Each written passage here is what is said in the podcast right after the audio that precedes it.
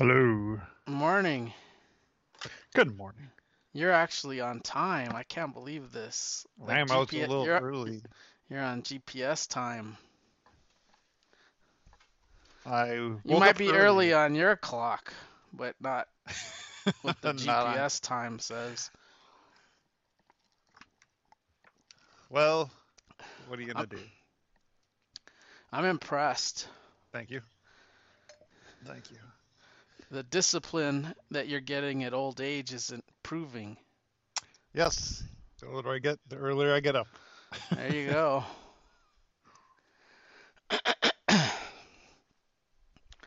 And I am ready. I have my coffee. I have my giant stack of comics that we read this week.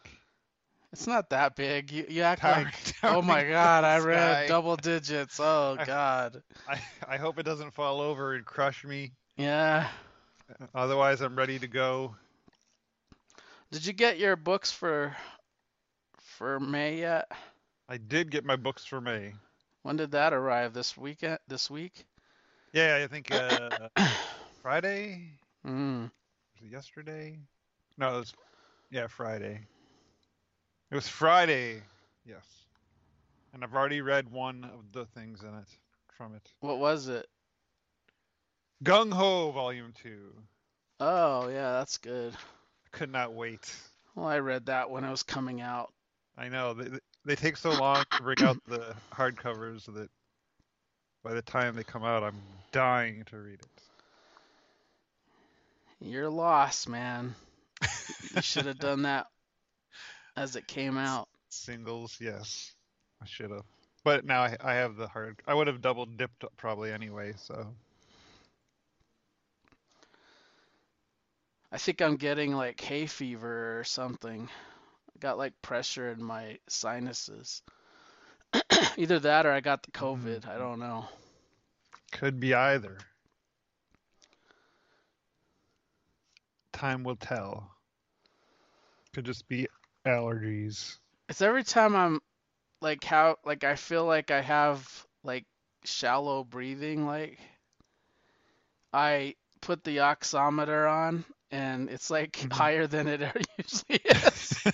I can't figure that out, Oh, I can barely breathe. I. I, I uh, all the oxygen's going to my finger, I guess. Yeah, it's going. Your. It's not in your lungs. It's being distributed. yeah.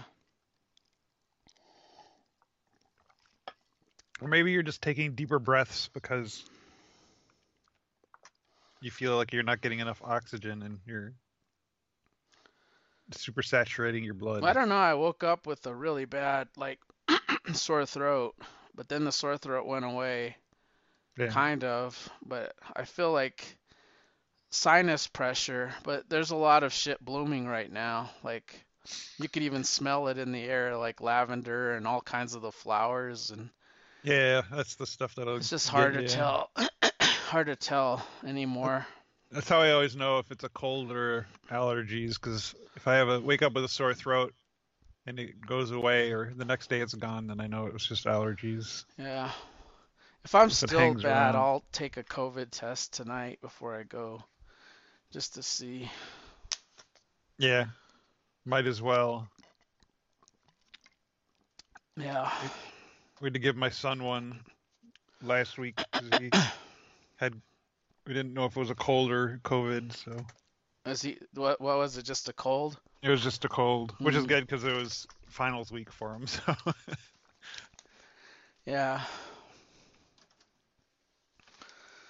he was able to take his finals, and it was just a cold. So he just had to sit there and take finals with a cold.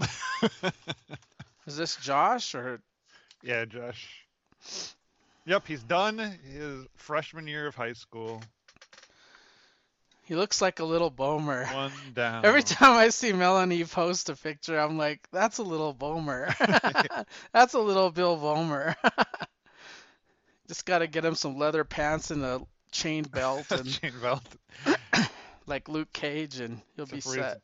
He's got blonde hair though, so hmm it's like wow, that's what I I would look like it. if I had if I had blonde hair, or I could dye mine. I think you should dye yours. I should because it's half gray anyway. So Would you dye your hair just out of curiosity? no, I don't care. Yeah, either do I mean- I. Would I? I- I, have nothing against dyeing hair, but I'm yeah, I don't care about the gray. I'm old. I know I'm old. Yeah, I don't care either. My my uh, the reason I ask is because my mom makes my dad dye his hair. Okay. But uh like when I'm pictures with my dad, everybody says, "Oh, you look so old. You got all gray hair," and your dad is like, Your dad looks so young. Yeah. and I'm like, "Oh, huh, I didn't dye my hair." So if you zoom in on his eyebrows, you'll see all the gray. Gives it away. Yeah. So why does your mom make him dye his hair? I don't know. I guess she doesn't want him to look old. I I, get, I don't think my my dad personally doesn't give a shit. Yeah, and that's one of the reasons I decided not to dye it when it started turning gray, is because I figured if I do that, then I'm gonna have to just keep it up forever. Yeah, and it's fake. It's false. You're like trying to be young and you're not. Yeah, whereas, because because you can't. Well, otherwise you do the uh, what was that Price is Right guy? What's his name? Oh, there goes my. Bob Barker? Yeah, remember Bob Barker was dyeing his hair, and then all of a sudden he stopped, and it was totally white. Totally white. Yeah, come on out. down. But I figure if I let if my hair goes gray like over the years, then people will just get used to it, right? Yeah.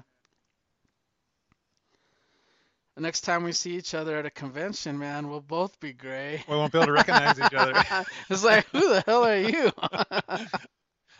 It's like, wow, guy, that guy kind of looks like Mike, but maybe, is it Mike's dad? yeah, Oh no, wait, Mike's dad looks young. that's So right. it must be Mike. Must be Mike. I do kind of look like my dad. My brother looks like more like my mom's side. I think you and your brother look a lot alike. Really? That's you're the first person to ever say that. Really, mostly in the eyes, Uh, like the top half. our noses are completely different. Yeah. I think it's mostly in the eyes. Your beautiful blue eyes. Now I know you're lying. you're looking at somebody else and somebody else's Oh. brother.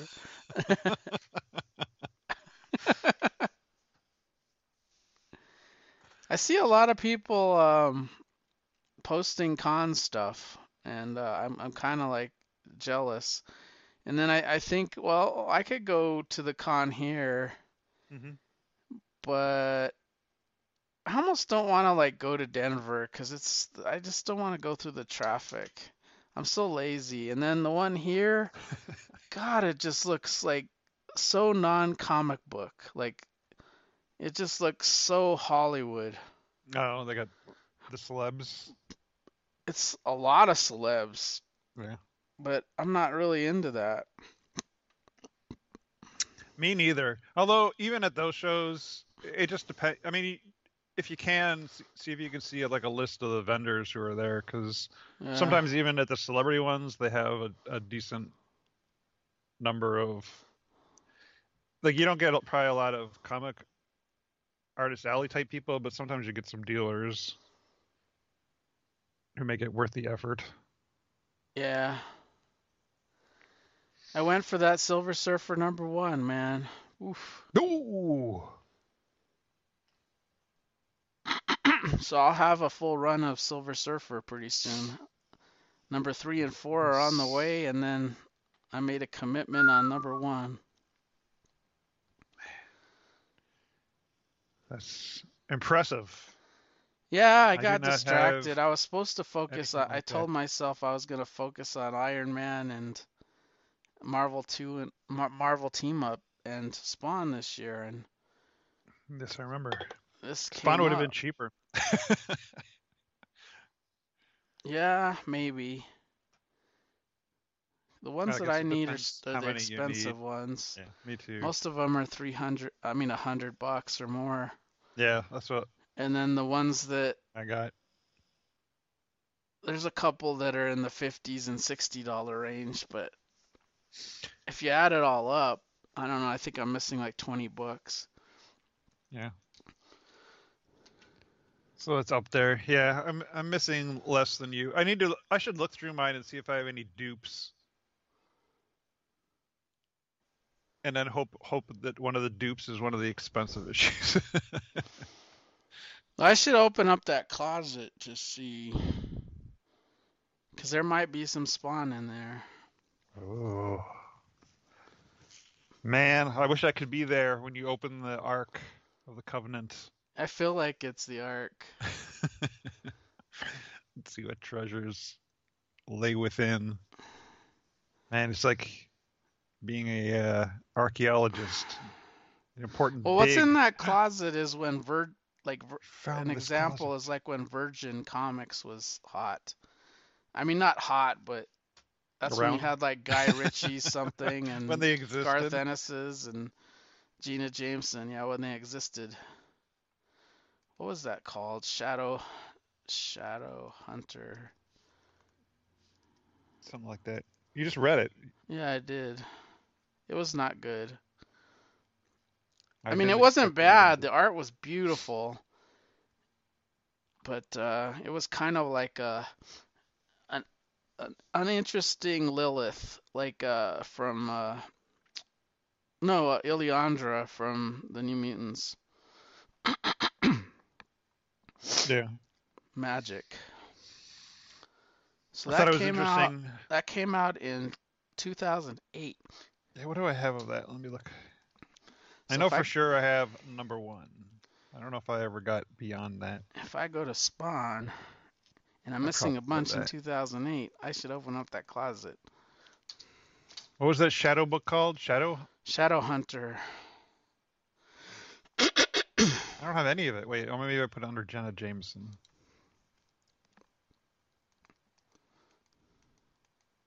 Jenna. No. I know I have it. Son of a bitch. My system has failed.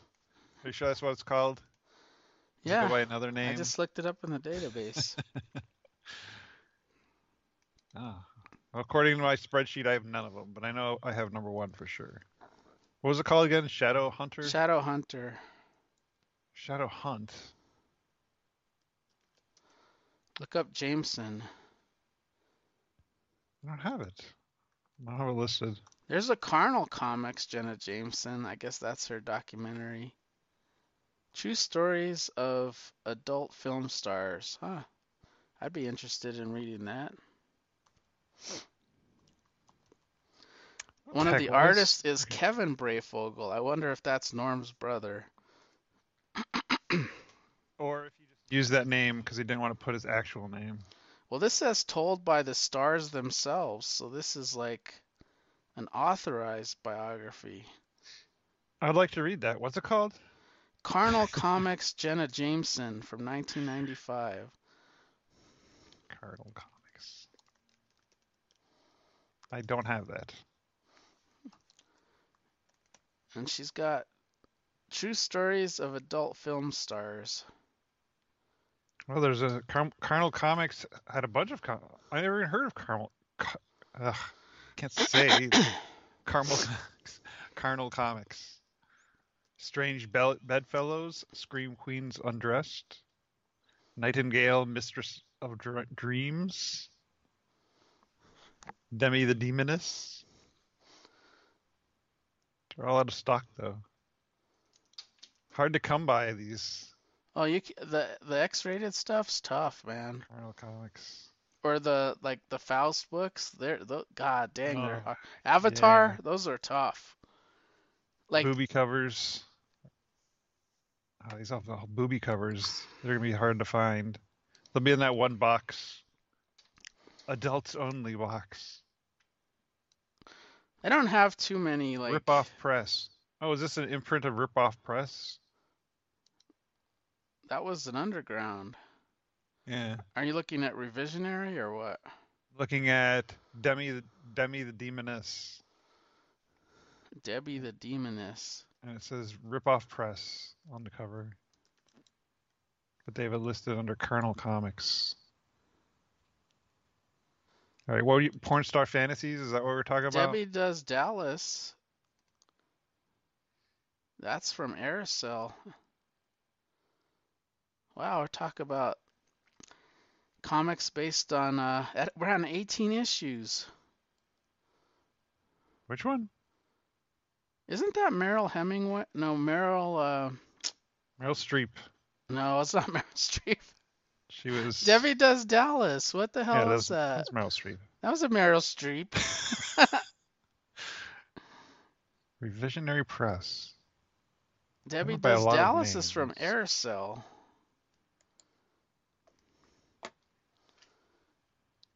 Everybody's favorite movie star. I can't find this Jenna Jameson one. What was it called? Just search for Jenna Jameson. Ugh. I don't know how to spell Jameson. Carnal Comics. I don't see any Jenna Jameson. How do you spell Jenna?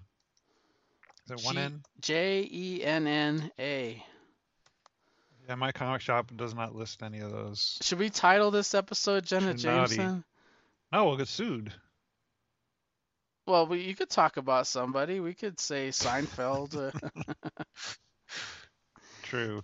We have the Seinfeld cast.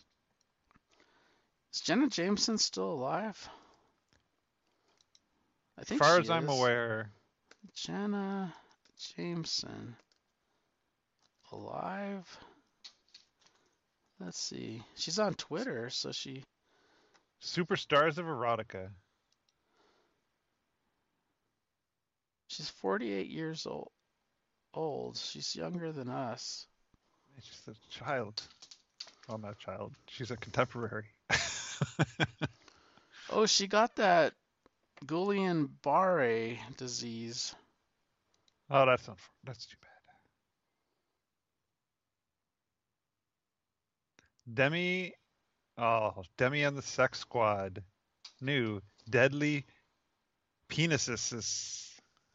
Wow, this this thing. She spoke out. Her illness was caused by taking the COVID vaccine. I've heard about this. Um, it's very rare, but a side effect of the Johnson and Johnson COVID shot.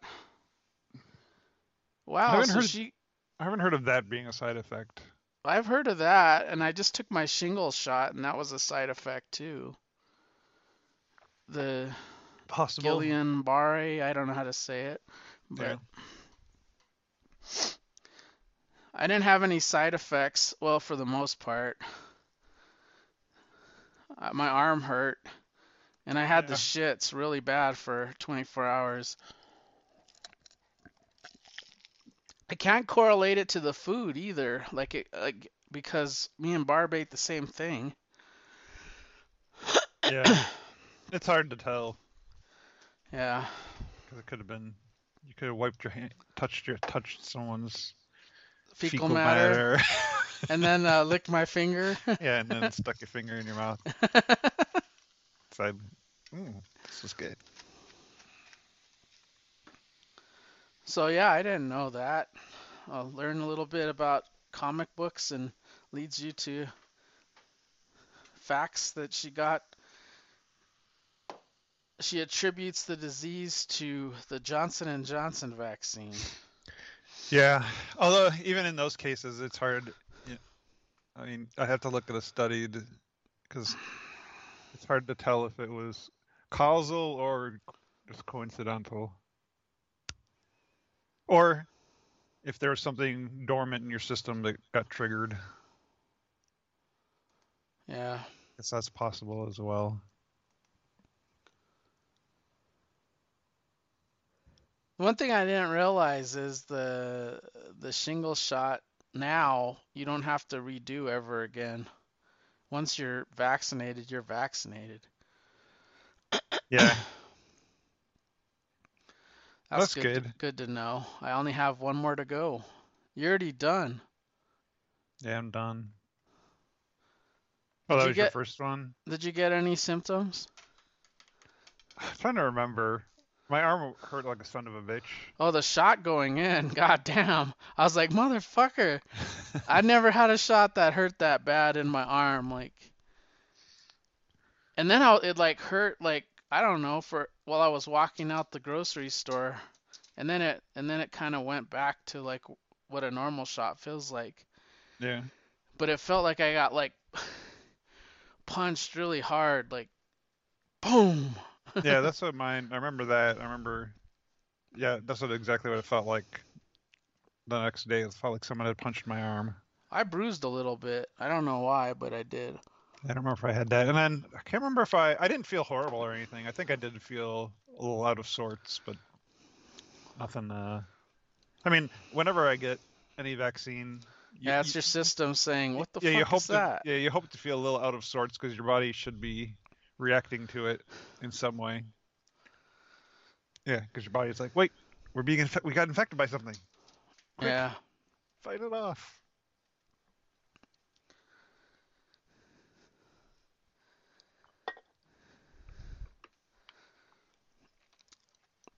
So uh, I saw almost all of the Indiana Jones movies over again. Wow. I, I read a, a comic book, an Indiana Jones comic book, and I was like, God dang, I want to watch the movies again. And I watched. Are they streaming somewhere or are they on Disney? They're they're on Paramount. Okay, that's But it- It's interesting though. They go away at the end of this month. Oh, do they? Even though Paramount owns those, I I thought they would be like, Yeah, that is strange. Maybe they sold the rights for a while, get some cash. probably. That those are ones. Josh hasn't seen those, so I think I'm gonna hunker down with him and watch, go through those. I want to I, I want to watch the Crystal Skull uh, before it goes off, so I'll have have- seen all of them. Are there three of them or four of They're four. Yeah, I don't know if I ever saw the fourth one. I think I lost interest by that point. How could you lose interest in Indiana Jones? I have no idea. I don't. I think I, I don't think I liked number three. With Sean Connery? Yeah, Are you fucking nuts? That was Maybe. awesome. that was a long time ago and I watched it. No, I'd I rather feel- watch Antichrist. I should watch it. That was a I'd rather I'd rather sit through Bill Bomer's like I'd rather sit through Antichrist than to watch Indiana Jones. At this point, I think I probably prefer to watch Indiana Jones. Now that I'm old, no, why don't you sit there and watch Antichrist again? I would like to see Antichrist again. Yeah, go do that and report back to us. see if I can relate to Pretentious Bill 15 years ago watching it. yeah. You were so young when you saw it. Now you'll I know probably my like, mid, mid "Get off of my lawn." My it's a mid 30s Bill versus a 50 year old Bill. One thing I realized though is I really like Temple of Doom. Like I that used to be my least favorite and now I really like it. Maybe that was the one I didn't. The That's second the one? one with the children, yeah. That that one, yeah, it was okay. I think Uh, my, my big problem was like the first one was, is so meaningful to me because that was the first that was the first movie I ever saw on VHS on it was on beta actually Oh, I feel sorry for you. on home movie. You didn't see that at the theaters, man. Damn. Did I see that? No, I don't think I saw that. I don't remember if I saw it in the theater or not. That was the first time I realized I liked I liked pulp heroes, like heroes that don't have any powers whatsoever. Yeah. I think I did see it in the theater, but that was the first because I was able to watch it on beta because my friend's father. This is when home home video machines were like really expensive, Yeah. like three thousand dollars. Yeah. So he brought one home for work, and I don't know. I don't know why they had. Oh no, maybe he bought it because they were kind of loaded. And and the first one movie they you got had, you had you Indiana had loaded you had loaded friends. Yeah, they had a pool and everything. What happened? And then you met me. That They, sucks. they moved to California. Ah, you should have moved with them. I should have. You could be They didn't- and they didn't podcasting with this me. rich guy. It's me. like, God knows what you'd be into right now. Cryptocurrency, you'd probably be rich. If I was into cryptocurrency, I could be poor right now. Well, you probably would have got out in time. That's true. That's true. I would have been smart about it. Got out. You'd be driving your Tesla around, driving into your mansion. But instead, But instead, you're dri- driving your 1988. instead I'm stuck here in the Midwest with no pool. You should get a pool. I have a, no VCR. Oh wait, we had, do have a VCR in the basement. Anyway, so I remember, and I remember Indiana Jones because that was the first time that we could rewatch a movie over and over again, whenever we wanted to, and it was a, revelation. We had a that, real, we we, we had an eight millimeter reel to reel, but it, there was really no movies on there, but like short films. Like yeah, you get Star Wars, and it would have like four scenes in black and white. you are right though, because we didn't have a projector. But I remember at school, the school used to get like the big, the mo- mo- full movies on the big reels Yeah, and show them. those were the days. You guys want to learn all- about sex education? We'll get this little uh, reel to reel playing for you. I remember we watched some Disney movies on those. We had Disney movies too, but they weren't the full feature. They were just clips. Yeah, we'd like the full movies. I, they used to do it like the end of the year. They used to show a movie. We got to see a movie. Did you have to rewind those tapes? The reel to reels? Yes, but you did it on the machine itself. yeah, you the- just you just turned it. Yeah, you rewind. put it on rewind, and it, it was scary because it went really fast. Yeah. and then when it got to the end, it went.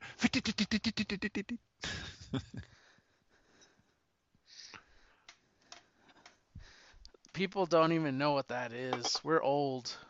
Good times. They've seen it in black and white movies. You think they listen to black and white, watch black and white movies? Should. If they're a little pretentious and adventurous, maybe. Right. Well, uh, I, I saw that uh, the Northlander came to uh, Peacock. Yeah, And, uh, it advertised on there. I didn't realize it was from the director of The Witch, though. I hated that movie. Oh, that was so bad. Oh God, I didn't like that movie. Well, it was so artsy fartsy pretentious. I hated it. Nothing happened. Uh, well, from the guy who loves Antichrist. Stuff happened in Antichrist. Oh, you, you fucking watch a plant grow for half an hour. Come on, man. Yes. Everything that happens in Antichrist is like in the last 15 minutes. Well, no, and in The Witch, nothing ever happens. At the very end, well, you see a goat every now and then, but And there's something in the woods that never comes out of the woods. And I then- saw oh, that he I saw that he did it and I I was like I lost all interest even though it has like the guy from True Blood and one of my favorite favorite actresses that was in that chess mo- TV show Mhm. Anna Yeah, that Taylor's whatever her name is. Yeah. So instead we watched uh what the hell was that movie called? It was the new Sandra Bullock movie with Channing Tatum. I'm not sure what that is. It was decent. What you is it I what was you would expect? Yeah. It's about a writer um, that writes like romance adventure novels, and she's got like a model that models for her, kind of like a Fabio model, played by Channing Tatum. And she used to be married to an archaeologist, so some rich guy finds out that she might know stuff from her dead husband, and they're looking for this crown of tears or something like that. So he kidnaps her, and then Channing Tatum has to try to find her, but he seeks the help of Brad Pitt, who's like he, he's a he's like the highlight of the movie. He's only in it for about I don't know 25 minutes, but um, he's like the adventure guy that could do anything. Like he's a badass motherfucker. And uh, Channing gets him to go, pays him to go find Sandra Bullock. And then uh, he gets killed. So Channing Tatum has to kind of take up that role, even though he's not fit for it.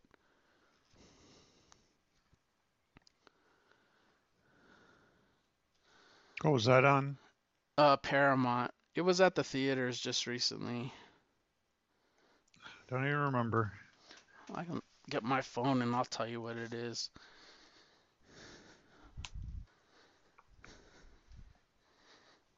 Let's see.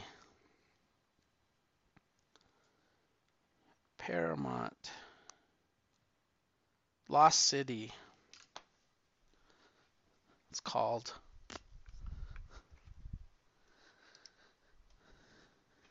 You watch that. And so you and you partially recommend it. Well, if you want to watch something that's entertaining, that Yeah, if you just want to kick back and and it just was out at theaters, I would recommend it. It was I was gonna either watch The Lost City, The Northlander, or uh, Firestarter because that's also on Peacock, the remake. But man, Mhm. I don't I don't usually go by Rotten Tomatoes, but god dang did that Firestarter movie get really low scores in dare. fans and critics. So I was like, oh, I'll go see this Lost City instead. I like Sandra Bullock too, so I'm not a big Sandra Bullock fan. I like her. I liked the net quite a bit, and I liked Speed. And she was recently in like a Netflix movie, like it was the opposite of it was like uh where sound instead of uh sight. I don't remember. It's called a birdcage or something like that. Oh yeah. It was kind of like that movie where you have to be absolutely quiet, except this one you have to. Yeah. You can't see. It takes Yeah, your sight away. Right. Yeah. Yeah. Oh yeah, Lost City. It looks familiar. Yeah, it's on Paramount. It's kind of like a movie that you could watch with your family. My my parents liked it. I think my mom's getting burned out on the superhero movies, but I am too. Like I really am. Like Yeah. it just doesn't seem seem like they offer anything more anymore. Like that that I haven't already seen or consumed. Yeah, I mean, and that's kind of the way things go, right? Something becomes popular for a while, and then at some point, it something else will become. Well, I needed to go away for a while, so because if um, absence makes the heart grow fonder, I you know Oh, we did have a bit of a break with the COVID. not really because it was still streaming on Disney Plus. Like Yeah, I guess there was you had all some- the shows and stuff. Yeah, I guess in in your case or our case, we still had a backlog of shows to watch. So Yeah, because a lot are direct to Disney Plus now. But uh, I'll tell you one one movie that that that did rock my world is Top Gun Maverick. I have not seen that yet. We're planning on going though. That was the best movie I've seen in probably I don't know, a decade. I mean, I like I love the Joker. Like that was one of my best. Mhm. But this this movie's not not the Joker. Like this movie is more like, oh No, my it's the God, this is popcorn fun and brings back a lot of memories. Yeah, I was gonna say it's the opposite of the Joker. Yeah. We did we did uh, in preparation, and because Josh had never seen it, we watched the original Top Gun the other day Oh, I love that movie. to to prepare for seeing Maverick. Yeah, I was listening to uh, Rob Servations, uh, and uh, he talked about Top Gun a lot. And the thing I didn't realize is, well, Top Gun is kind of like Barb in my my movie because that's when we started going out. But the interesting thing is, Top Gun opened up in May, and we did not see it in in theaters until October 31st of Halloween. So in 1996. So that was a long time ago. I mean, it was a long time in theaters, is what I'm saying. And Rob was saying that, yeah, it was number one for the month of May, Yeah, and then it became number one again in September. And so it's like one of those movies that just doesn't leave and it just has a strong outing.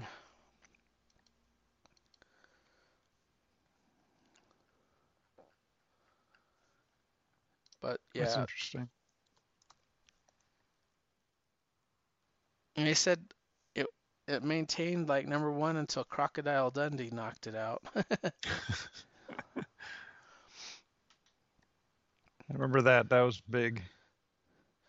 Was Crocodile Dundee around movie before Steve Irwin, or was it based on Steve Irwin? I, th- I thought Steve Irwin was later, but I mean, he might have been. Inspired by it? Yeah, Steve Irwin might have been like a local dude in Australia, but not yet known to the rest of the world at that time. I don't know. Yeah.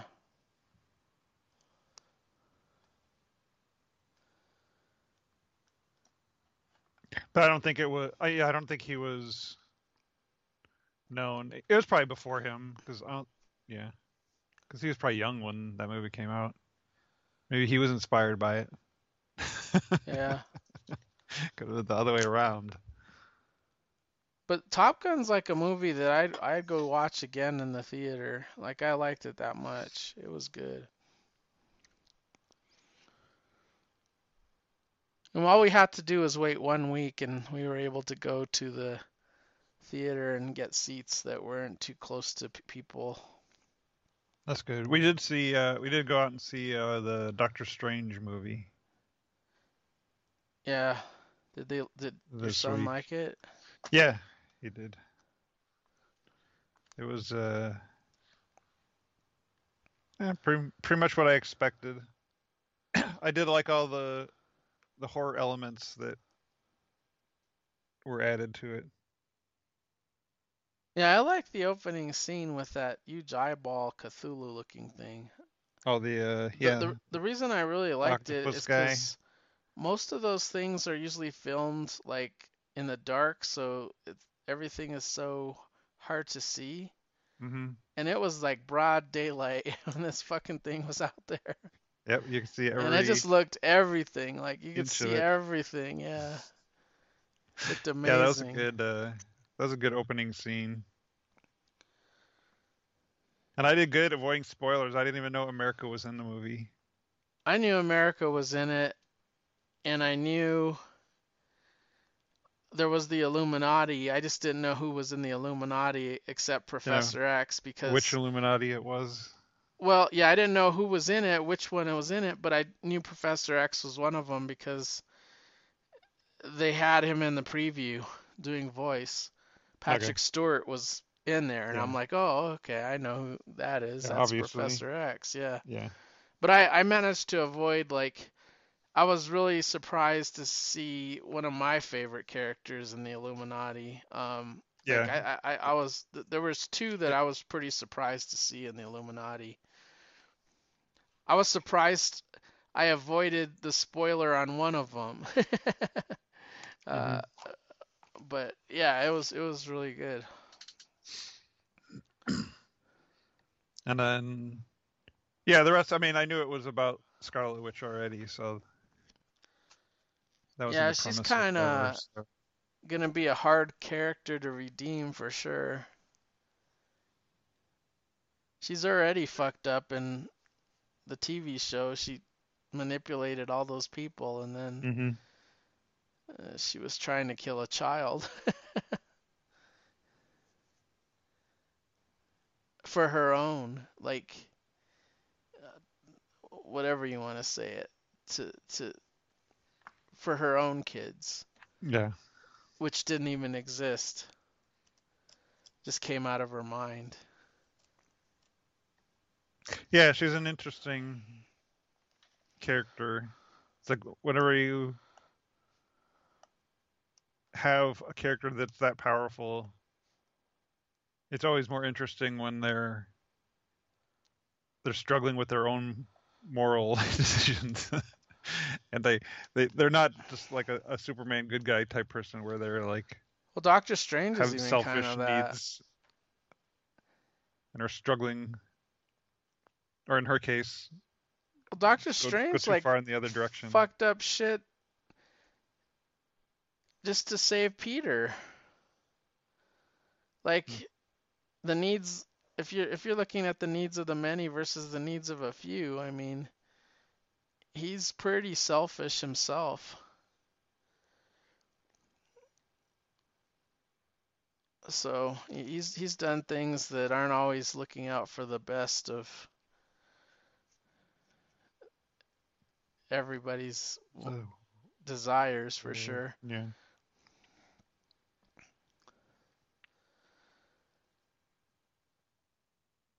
Top Gun's really cool. Uh, I, I found it really interesting though that uh, their choice to not identify the country in which they're fighting Mhm. is very interesting. I think that was the case in the first one too, wasn't it? No, that was Russian MiGs. I mean, it, it was clearly Russia. But I don't think they ever said it though. They said MiGs. But I don't think they said Russia. Ah. The MiGs could have been stolen or I thought they had the I, I thought they had the star emblem on the on the the planes. I th- it, it may have been The More- red. a little more obvious, but I don't think they explicitly. Like this one, the Said it. plane the planes are real planes, but there's no like country symbol on them. So they didn't even go. Yeah. It might, yeah, it might have been the first one. They didn't like explicitly say it, but there was enough there that you could you tell. could tell. But nowadays they're like, we can't even go that far now. They totally obfuscated it. Yeah. that could be the case. Probably too, because they want to sell tickets overseas. Right. A lot of fill- a lot of money whatever, is whatever yeah they're fighting against whatever country you happen to hate. yeah.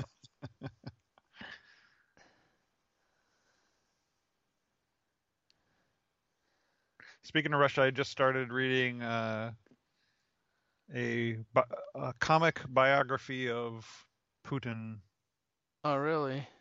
by Darryl. What's his last name? Cunningham, I think. What is that? Who's the publisher? It might be Drawn and Quarterly. I got it from the library.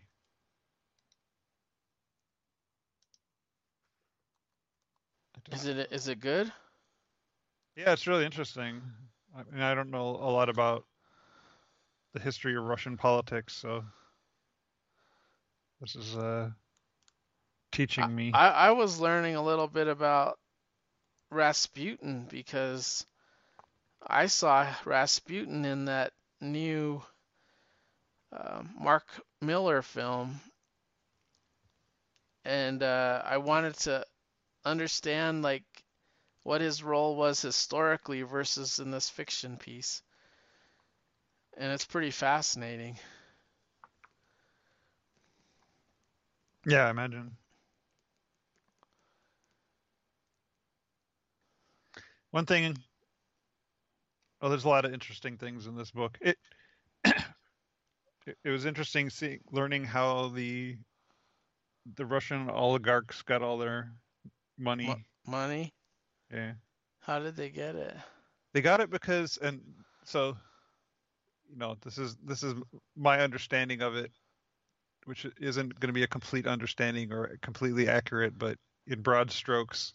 Reading a comic book, this is Yeah. what you got out of the in broad the strokes, biography, My right? understanding is that the the state, and I can't remember who was in charge at the time, but basically, so everything is owned was everything was owned by the state, right? All the TV stations, all of the businesses and stuff are all owned by the by the government.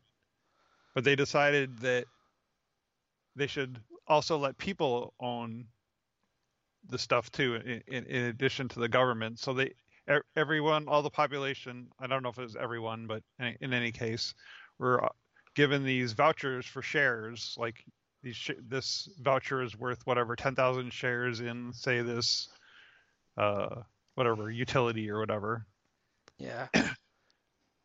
So now all these people had it, but what the these business guys decided to do was, I think they must have borrowed a bunch of money and then they purchased all the vouchers from people at a discounted rate because they went to people and they said like, "Hey, we'll give you whatever a thousand dollars for that voucher," Yeah. And people are like, "Oh yeah, here, I'll sell it," even though it's yeah, worth, because a thousand dollars right now is worth more to them Right. than these are people who what it would be worth in the future, right? Right at the time, they're wait, waiting in bread lines for food, and they didn't have anything. Yeah. They're completely broke. So any amount of money was great for them. So they sold all these. So these oligarchs got all, got all these vouchers And owned then everything. Ended up owning the companies. so basically, they bought all of these like what were state-owned companies for like nothing. It's kind of like the the re- realty business right now with housing. A lot of these companies are buying houses up. Yeah, well, that's probably yeah, yeah, buying them at a at a discount. Yeah. So. Yeah, that's what. I don't know if that was an intent of the fin or the uh, real estate collapse, but give a bunch of people loans when they you know they can't afford it, and when they default, just going and Buying the buy yeah buy the house from the bank for nothing. yeah. Well, that's eventually the neighbors on the other side of us that's being rented by the the family, that big mm-hmm. family. That house was defaulted on. Okay. by see we've had like three people in there after that family that defaulted but they that family just I, I think they filed bankruptcy and they just vanished like they left hmm Yeah, they said we can't pay for it anymore. So. yeah and then the bank took over and now i think somebody else bought it from the bank but i'm not sure Yeah, whoever whoever's renting it out, yeah or a company or someone did. yep interesting stuff. But that's why, like in Russia, where you have what's the title of this uh, comic do you, do you know it's called Putin's Russia: The Rise of a Dictator.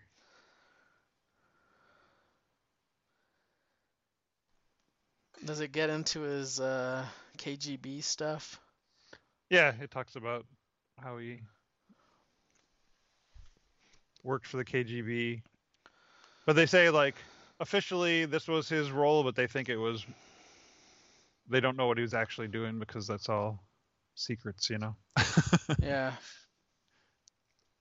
But in any case, no matter what he did for the KGB, he certainly had a lot of contacts and stuff, so sure he he knows how to he knows the right people to get things done.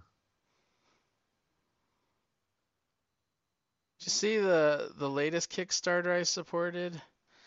It's about Jungle Girls. Um, Oh yeah, like a digest of some yeah, sort. it's a digest size. Yeah. I was like, oh, that's so fascinating. A Jungle Girls digest. It's called White Heat Comics.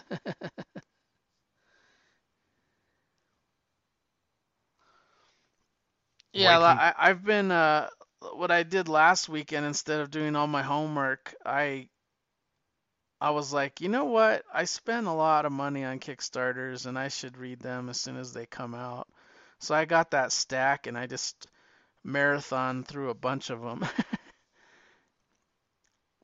You know, if you didn't read one, we should read it for next time. Which one? Burlap. Oh, I gotta go find it. Did you ever read the The follow up? No, second volume? Yeah, we should read that. Do you re- roughly remember when we received it? Like No, just ballpark? uh, six months ago. Okay, so it would be in my one storage unit, my older one. Okay. I can go look for it. There, I had, I had a, I didn't want to go to the storage unit, unit last week because it's the, it was the end of the month and that's a lot of people moving. And matter of fact, there was like seven U-Hauls there, and I was like, I don't like to go when it's busy. And uh, I went this weekend like early to to get the books because I needed to find the the Xenoscope books and I needed to find Until My Knuckles Bleed and what was the other one that I needed to get? There was one other one. And I still couldn't find Until My Knuckles Bleed. Like I found issues. 2 and 3. I could not find one and I I don't know. I know I have it. I know it's there. Cause I really I, I bought like cover D because it looked very like Frank Miller, like Sin City-ish, and uh, I I really wanted that cover. So you remember picking it out? The only thing I could think of is it's in a pile here at the house because I said I want to read that right away, and I just looked through the piles I had and I couldn't find it. So I I, I bought it digitally just so I can read it. hmm and uh, I was pleasantly surprised at the Comixology thing now that they got it all ironed out, you know, because I just went to Comixology.com. I typed until my knuckles bleed, and it came up, and then I clicked the button, and then it was already in my reader, you know, it was it was already there to consume. It took a second, so. I read until my knuckles bleed, and I really loved it. I I really loved it. Yeah, it was good. I think it looks so like Sin City-ish and Frank Miller, even the black and whites, you know. I I actually love the black and whites because it starts off like he's this guy was like an a superhero back in the day, and he used to superhero with I, I think was his ex-wife, and uh, eventually Age got a hold of him, and now he's a bouncer at a strip club. And it, the art is just Right. amazing. Like even when they have like shadows at the strip club and stuff like that, it's like just so good. Yeah, I'm trying to remember. Isn't the is the black and white like the past, and then the color of the present? Is that how he did it? Yeah, the color's the present and the past is the black and white. Yeah. And yeah, his art in here, yeah, it's so beautiful. It looks like it's like Darwyn Cooke Frank- and Frank, Frank- Miller. yeah, exactly. Yeah, those uh the black and white Frank Miller pages are so nice. Oh my gosh. I, so I, just love that like Sin City silhouette thing that he does. You know what I mean? It just looks so Yeah, fucking yeah, the- awesome. yeah, like- for sure. There's the stripper on the pole and stuff, and it's like you don't actually see like every all the skin oh, tone Oh, or the- anything. yeah, you just, just see the silhouette. silhouette, and you can see the hard hard nipples and stuff. it's just the lips and stuff, and it's like wow, this is amazing. And he, he this poor guy, like he just wants to get some money, so he asks for a raise, and the guy can't give him a raise because he says, "Oh, the internet's taking away all our money." And I guess they had like Russian bosses, so he's like, "I can't afford to give you a raise." And he's like, "Okay, I understand." And then I like how later on he goes to meet his uh, Yeah, he goes to a bar. his ex. oh, with his wife. Yeah. Yeah. And then they end up having sex again. and she was the, the the superhero back in the black and white part of the comic. Right. Yeah, she was his partner or whatever. And then he's talking about like all his injuries and stuff. Yeah. Yeah, they didn't tell us about the cost. Chronic pain, diseases, open wounds. Yeah, because he almost had like a su- he was like a super soldier serum kind of thing, right? Yeah, it says my experimented on him. yeah the t- yeah it's some he says the old insertions of my tech armor arms burn like hell. So he had like armor that plugged into his body, but now the places it plugged in hurt. Yeah. so he's suffering.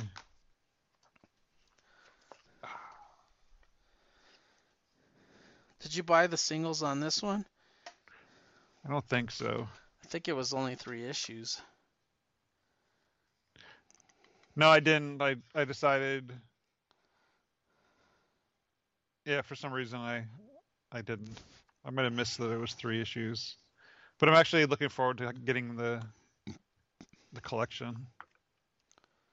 Just to have it on my shelf because it's so beautiful. Yeah, Victor Santos.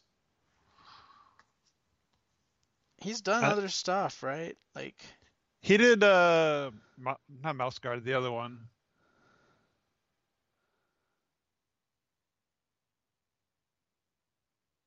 What was the other one called? I thought he did like a train one or something like that from RIDW. Mice Templar. That's what he did. Mice Templar. No, he with- didn't, did he? I thought so with uh, Owing, o- Oeming. I don't know if he did no, that's uh, Brian Glass. Brian J.L. Glass and Michael Oeming. What am I thinking of then? I thought he did some of it, maybe not all of it. Victor. Yeah, he did. I think he did later later volumes of it. Maybe just. Well, yeah, he did it with them. Oh, he did it in volume two as art. Okay. He must, yeah, he came on at the second volume. is- yeah. And then I don't know. He's done something else too. Didn't he do one that was like a came out through like one of those services? I don't know. I gotta find out. Let's see. This will take a bit until my. Santos. He did something I just bought recently in hardcover, but uh,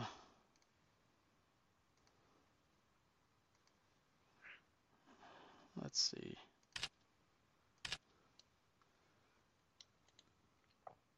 Search. Victor Santos. He's a baseball player. I don't know. one. I'm having. I'm not having luck. Your works. He did a lot of stuff in Spain. Here we go. Black Market. That was Image, right? I don't, I don't think- I don't know if I ever read that. Filthy Rich. He did some Godzilla. Zombie, Demon Killer. Polar. Cleaner. That's the one I'm thinking about. Oh yeah, Polar. That's the one that was through some service, right? That one was I- IDW. Well, it was the hardcovers came through IDW Okay, yeah. or Dark Horse, one of the two. I like this guy. He he has to be heavy influenced by Frank Miller and Darwyn Cooke. He looks like a oh, mashup sure. of both of them. For sure. I gave this a five out of five. I loved it. Me too. I thought it was fuck it.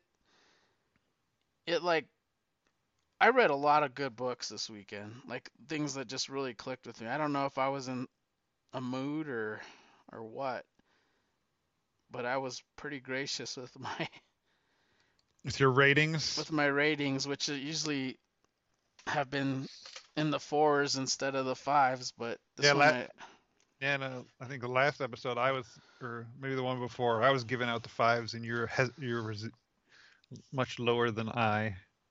Yep. So we'll see. You might supersede me in this one. But it still bothers me that I couldn't find this book. I it really I like I looked everywhere for it. The first time I I was looking for Ablaze for some reason I thought it was Ablaze and then I I got to where a place in the storage unit where I had reception and I looked it up and I said, "Oh, it's Behemoth. I'll find it."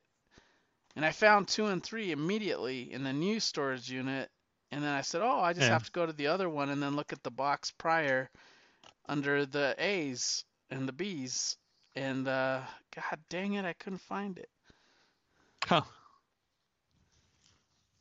But I'm glad I didn't like decide, "Oh, I'm not going to read it because because I can't find it." I I'm glad that I I read Oh, it. you, you're right. Well, now you can read the other one. So someday you'll find. Yeah, I'm just looking at the pages here. They're amazing. So am I. so am I. I'm flipping through the pages. I was like, oh, that's why I, I stopped mid sentence because I'm like, oh damn, that's so nice.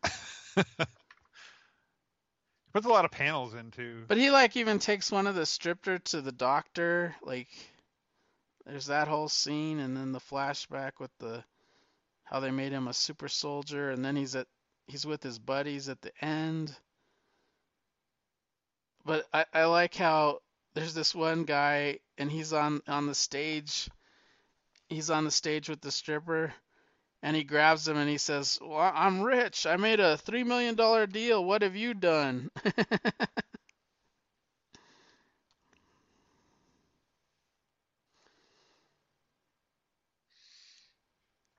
and there's this the end of this.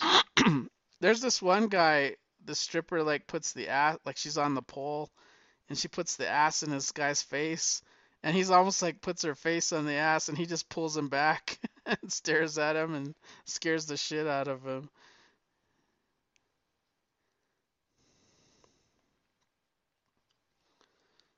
at the end of it it was uh Oh, he some was woman. with his buddies Yeah, he's at the bar, and then some woman came up to him and said,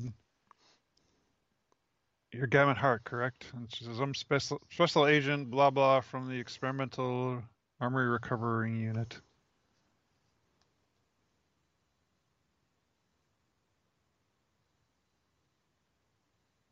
when he was a superhero he kind of looked like cable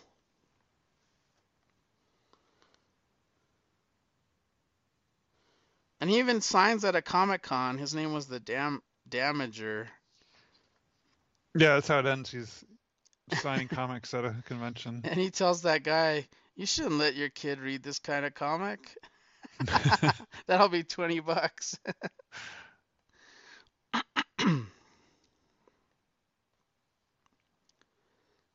yeah, I love this thing. This is great. Yeah, I like stories about beaten down dudes who are past their former glory, and he'll probably get pulled back into the. It sounds like the The plot for a samurai comic. it's a good thing it's not a samurai comic. A right? guy that gets it. pulled back into the action, the samurai.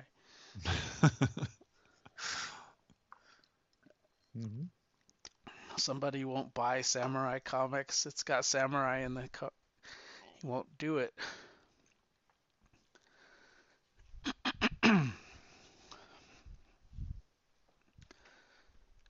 so, uh, what else do you want to talk about? Which was the next book?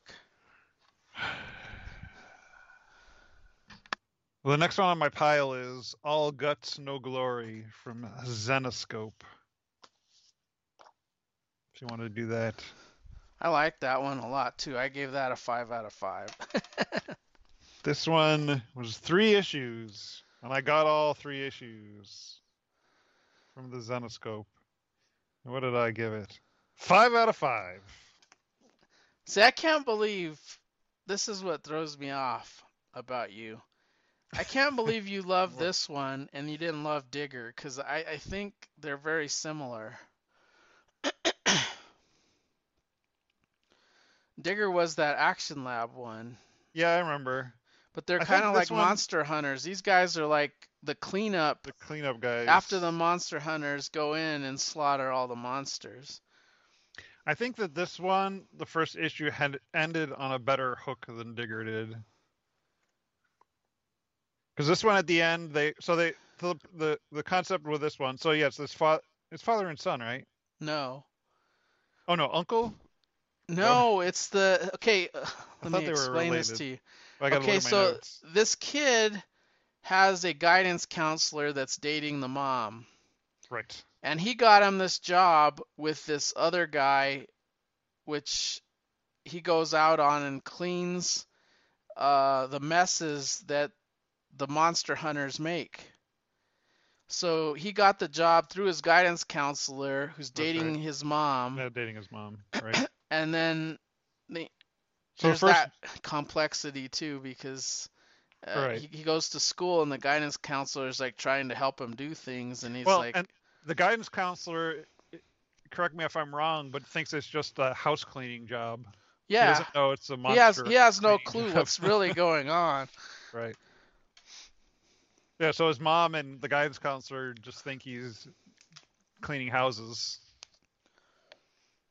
But in reality, so the first place they go is after the the elite squad of fighters have wiped out a Zombie manifestation. yeah, zombies.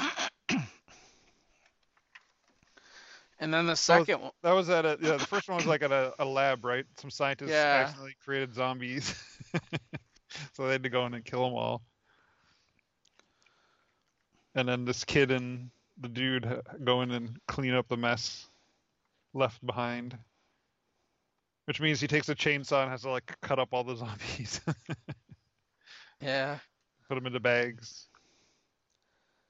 So he's a hardworking kid because he goes to school full time and then he he gets these this job, which takes up most of his time, and he becomes infatuated. Like, oh man, I want to be a monster hunter. Uh, it turns out that the guy that's doing the cleaning is an ex like monster hunter that's pretty badass in his own uh, Yeah, he's re- he's retired, and well, now he's doing the cleaning. Doesn't want to be part of the So the, the next the, the next hit is on a vampire uh, enclave where they they want Right. to take down and they get there and they find a live beautiful female vampire like that was just bit and they don't Yeah, at first they at first he opens the she's in the closet and he opens the door and he's like, "Oh my gosh, are you okay?" Because it's just a a beautiful Yeah. woman, but then her fangs come out. like, and then they're like, "Oh, "Well, let's no." kill it." And then he realizes the kid wants to give this person a chance. He's like, "Well, I read the manuals and I know if you kill whoever created her, that yeah, in the she'll first ha- seventy-two hours or whatever. yeah, she'll turn back. O- only if she hasn't d- drank Oh. blood yet." Yeah, she hasn't had a victim yet. And she didn't. So they they they kind of like team up with this vampire and try to redeem her, get her back to her human form. And the vampire that turned her, I, I thought it was funny because he's like uh, an 80s singer. Like he's always singing 80s songs with the Yeah. saxophone. Like he's got the saxophone like Lost Boys, right? And he, he's like singing like Oh Sherrie from Steve Perry. And like he mystifies like middle-aged women because Yeah, they're like audience is a bunch infatuated because Middle-aged women. and they all like fall in love with him because they and he's really like this fat dude like he's he's not a well-fit dude he's just he's got that vampire curvoca, curvorka or whatever you want to call it where it just draws their uh, sexual desires Mhm. and uh he so they they yeah, he's very popular at his concerts. oh yeah he, he got he got a job at the school too at the school dance yeah, where the school kid bands. is supposed to, do, you know, play. I I really like this one. I knew all the songs he was playing too. Yeah.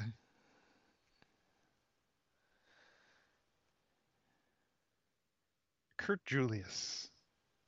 Oh, he's a he's a magician. He's a magician as well. Yeah. so he does magic acts while he sings 80s music. And even the girl that's a vampire now, she was like hanging out with her old aunts and stuff like that because they had taken her to the concert. And uh, he even like says, "Are you sure you want me to bite you or whatever?" And she goes, "Yes, please." And then she she gets bit and turns into a vampire. But uh, when they do supposedly take him out, which we find out that they didn't, but um, she didn't turn back. And there's a couple of times when she her bloodlust uh, got the better of her and she went after the kid. Yeah, she wanted to bite him. And then and then there's those mercenaries that are the monster hunters and the guy loses his arm and they find out that uh, the the one cleaner fights with them and cuts off that guy's arm and then they're trying to get vengeance on the cleaners. So they're also trying they're to track him. they're trying to track down the cleaner and the boy uh, to get revenge. Yeah, but they don't know he's not an ordinary cleaner. Right. They didn't know he back. found it. He's kind of like a founder of the Monster Hunters. But he's like even in the I, I like the scene. It's got like slight humor to it. Like th- there's that scene where he's at his house and he feels this gurgle in his stomach and he's like, "Oh God, I gotta go take a shit." and he goes to the outhouse and then those three dudes are like, "Oh, we're gonna kill this guy." They're like, "Come out of the outhouse," and he like blows the shit out of them. Like he sets the bombs off and, Yeah, these bombs. Leaves. Yeah. And then at the school, the uh, I think it was the wasn't it the guidance counselor got the kid to wear a, a paperclip costume for the uh, assembly. Yeah, but he didn't show up. He didn't do it. He chickened out. he got into the costume though. He got into the costume at the dance, the Halloween dance. He got into the costume and then the girl was like, "Yeah, go do this. You know, your guidance counselor wants you to do it." And because he promised he would do it and then he chickened out. Yeah, he He's like, chickened I can't do this because his face was showing in the paperclip costume. So he's like, everybody will know who I am. I really like this one, man. This was good. I I I read it There was- it from was lot of beginning to fun, end, and. I couldn't stop. And I was like, man, I want to read more Zenescope. And the art was really good too. Oh, the art was beautiful. The artist is Jordi Tarragona and it was written by Ralph Tedesco. Yeah, I liked it a lot. And did you see the reference to Man, Goat, and Bunny Man? Oh my gosh, I almost fell out of my chair. Yeah, it, it's in the same world as Is Man, Goat, and Man, Bunny Goat, Man. Bunny Man. Oh my goodness, I was so happy to see that. Yeah, that's I awesome. have no idea. I was like, yes. Well, it's perfect. It it fits in with that because it's like you got the monsters, but you also got the and the action, and you also got the humor. yeah.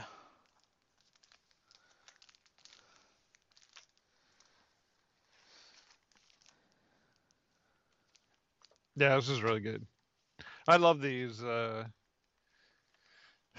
Zenescope's doing a lot of these like three issue, and these are it's three issues, but the issues themselves are like forty pages each. So Oh, this- this was these books were dense. Yeah, there's a lot. I mean, they, there was a lot of um, text. It, there was a lot of material in it. Like, I, I can honestly say you feel like you get your money's worth on these books. There was a lot yeah, of content. well, like this one, 38 pages. That's yeah. almost two issues. And the other one was 36, Yeah, 36, so it's 36, at least a, 38. it would normally probably be a five issue series. So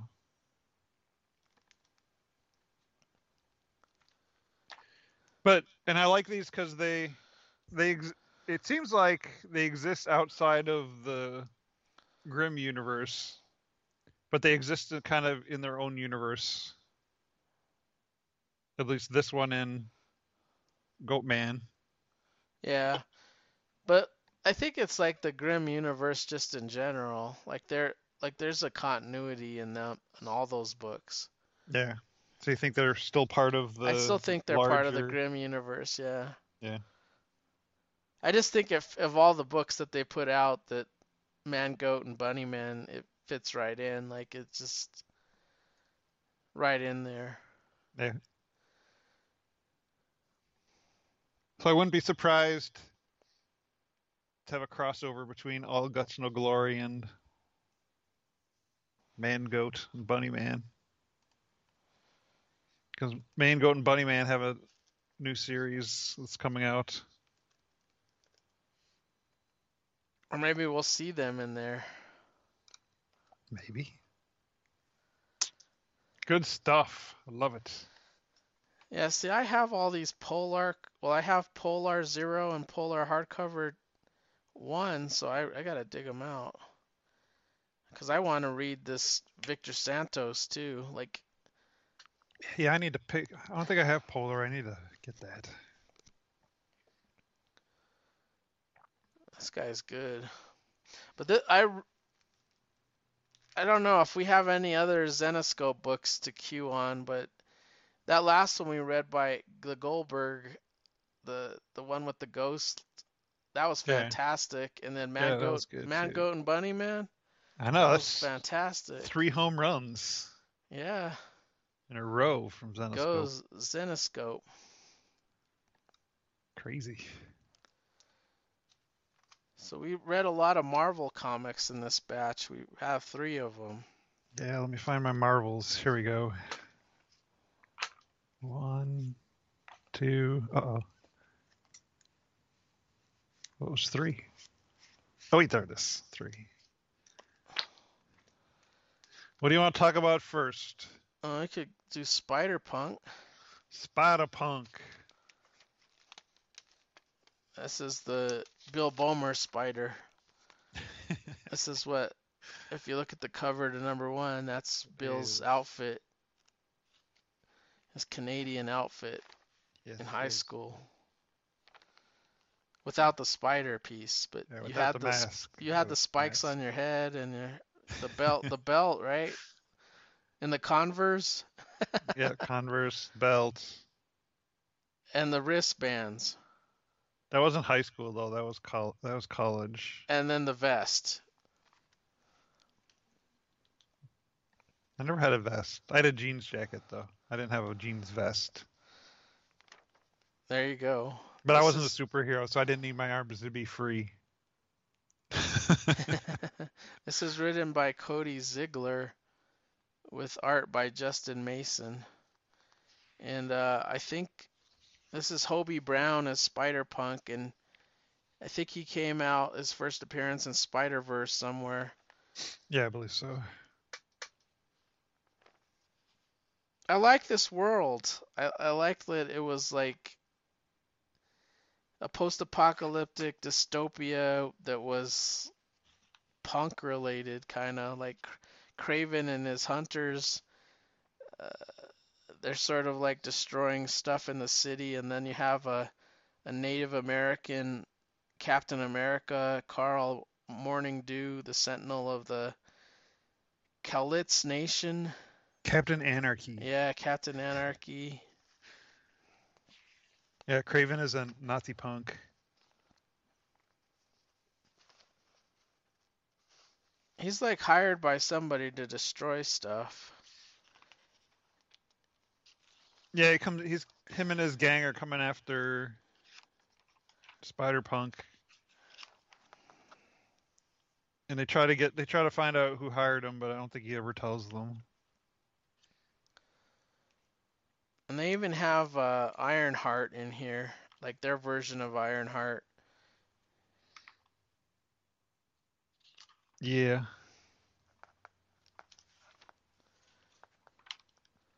And then yeah, so the other thing I didn't like is so they fought Kraven and his guys early on and kind of beat them and they ran off. And then later they come back again and have another fight with them. And I felt I just saw them fight. Now I got now I got to see them fight again. Yeah, but then you got the cliffhanger where they sort of took them out, and then you find out that the guy behind it is Taskmaster, their version of Taskmaster. Yeah, it's a, a Misfits version of Taskmaster. With the devil lock or whatever you call it. Yeah. That's pretty funny. I gave it a four out of five. I liked it. Yeah, it was entertaining. I can't remember. I might have given it a three out of five.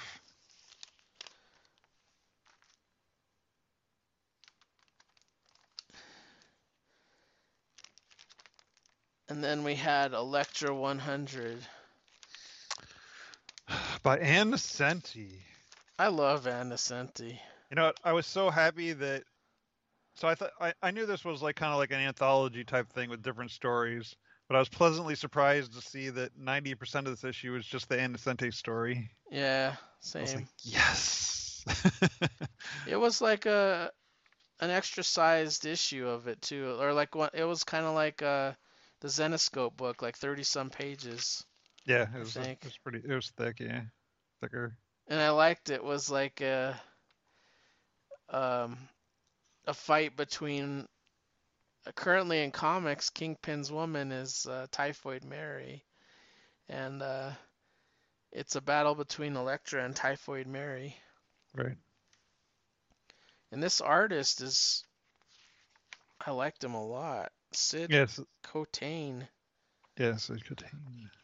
I love his art Yeah, I like I like uh I like his choices in terms of the angles he uses. that there's that on the- second that second page Yeah, that's the one I was that's point out. The second brilliant page. like layout oh my god Yeah, because it's Elektra jumping down on ty- Typhoid Mary, but it, the camera's like below Typhoid Mary, so you're looking up at the whole thing. yeah Yeah, it's a beautiful page.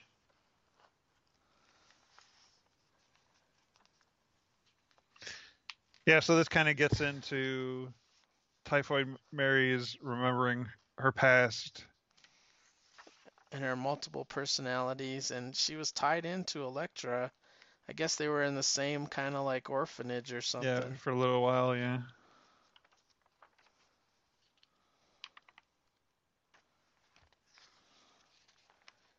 I I love this book.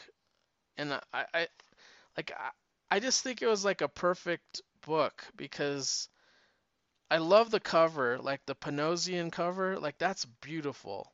Yeah. Uh, the cover A is just amazing. I love the interior art, and then Mhm. Ann Nocenti is just rocking it. Like she's telling a good story.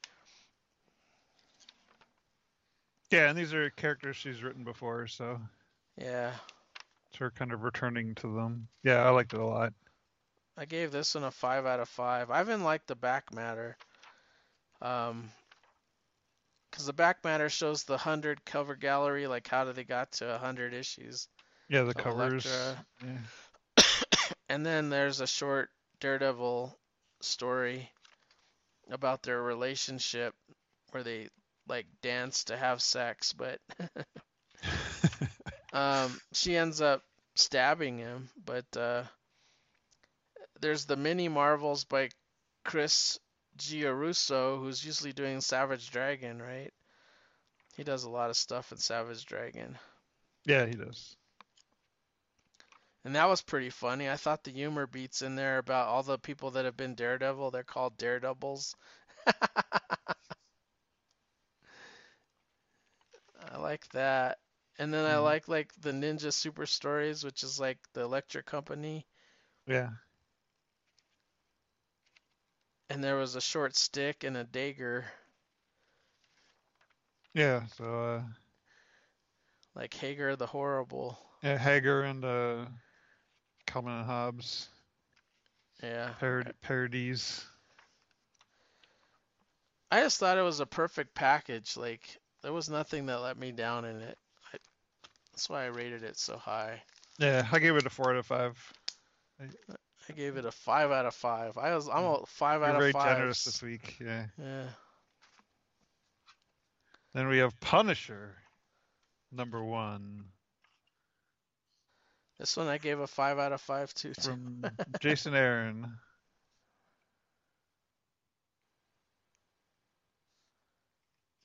I gave this four out of five. I really like where this is going. Um, I already started reading the second issue too. I just probably read the rest of it this morning. Yeah, I like this one a lot because it it was a well well told story, and I like that one page where well, it kind of opens with the you know usual flashback of his family getting killed in the park, but then there's like a double page Montage. mo- yeah montage of all the co- a bunch of Daredevil covers of the different uh, iterations of of Punisher over the years. I recognize a lot of these. This is by Jason Aaron, Jesus Saiz, and uh, Paul Azaceta.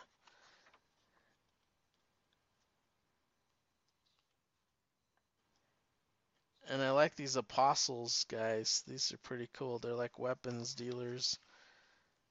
And then in, in Greece, and Punisher takes them out. Yeah, the opening scene. So it's him going into a warehouse and killing a bunch of dudes. with swords. Yeah, with swords. and you find out that Frank Castle is leading the hand, which is a interesting. We've seen Elektra lead the hand. I think we've seen Daredevil lead the hand. Now he's seeing Punisher do it. hmm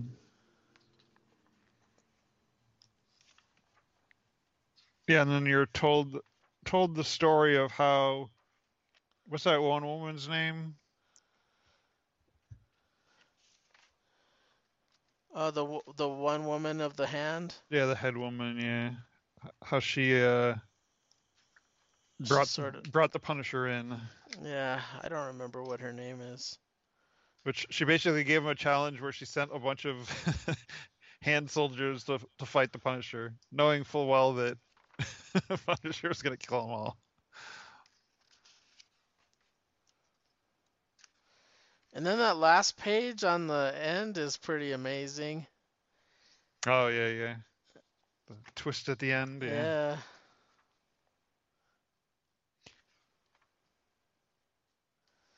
Yeah, I really like this. Yeah, I guess that shows how how she got Punisher to join them. Yeah. They gave this a four out of five. Did I already say that? Yeah, and I gave it a 5 out of 5. My ratings are correct, and Bill's are not quite there. kind of close, but not quite there.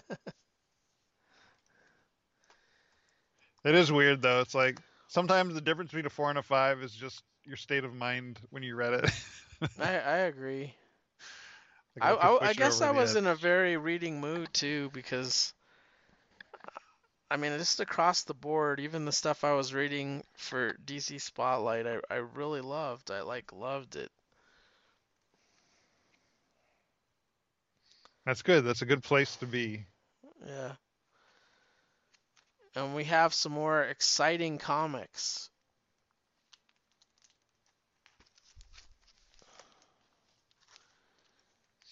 Yes, we have exciting comics.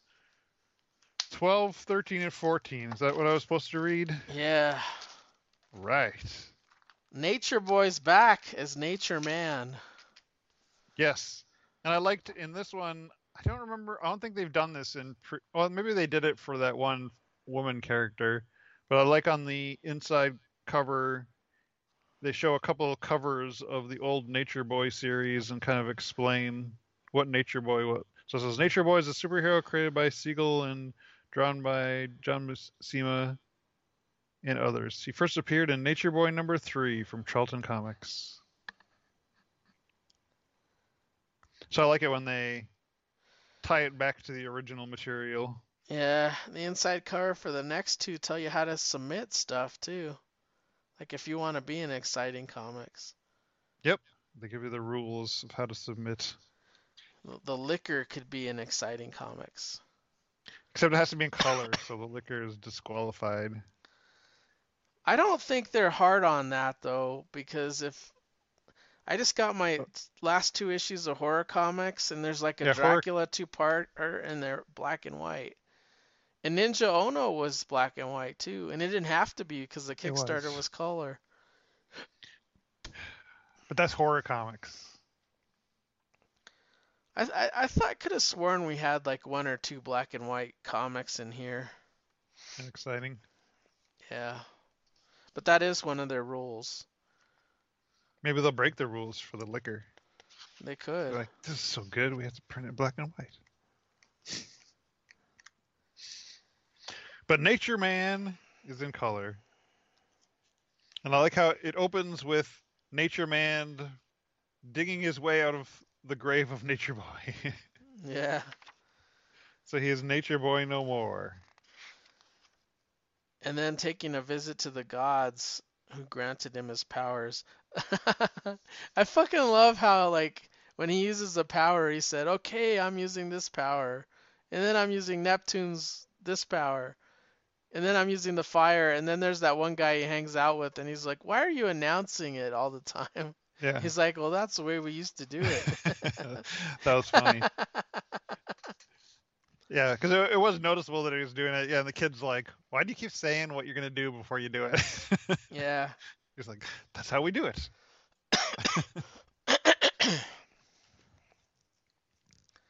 Because he has like uh, King Neptune, the ruler of the sea, Queen Eartha, ruler of the earth, King Fura, ruler of fire, Queen Azura, ruler of the skies, Queen Frigga, ruler of the cold, King Gusto, ruler of the wind, Queen Electra, ruler of electricity, and Queen Allura, ruler of love.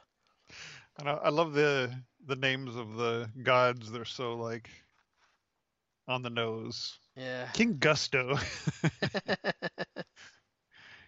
King Fura, kind of does look like a blowhard too. King. Gusto, Yeah. the wind. He probably blow a fart. Queen Electra. I do like the art in this too. Good Yeah, that's art. good. Zillan Costa. And the writer is Dan Scene or Sen. Yep, he does a lot of stuff for exciting comics. Yeah, he does the Big House Blues too. Which is the next story about the prison guy that went there. That was the shapeshifter that got uh, killed during a uh, uprising, a prison uprising. Mm-hmm. And this is kind of focusing on the guards and introduces two other heroes into the fray. Jake Mayhem and uh, Reverso, who has he has interesting ability to reverse anything he encounters. He could turn light into darkness, heat into cold, and by reversing gravity, he can even fly. Mm-hmm.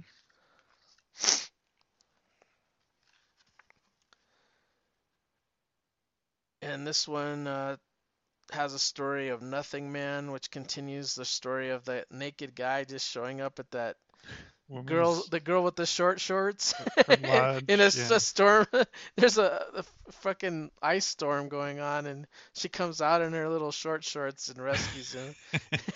yep, it's good to see that she's still. Yep, she's still wearing a little tiny shirt, short shorts, Yeah. giving him coffee to warm up. And it seems like they're just on the outskirts of a major city, and there's like a superhero uprising in that city. Yeah, there's stuff going on. What did I write? oh yeah, so the city Paradise is being City. controlled by the Hyprids. Those are the people with powers. After disappearance of their leader Hyperius, which is presumably him. He looks like he has some split personalities, though, or something going on.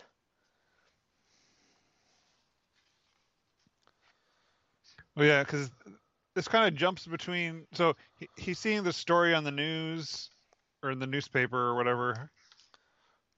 I guess both, and then he kind of has a flashback of when he was a kid.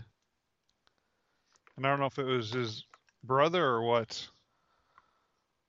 Yeah, and he says, "Don't be a bully, brother. They're the same as us.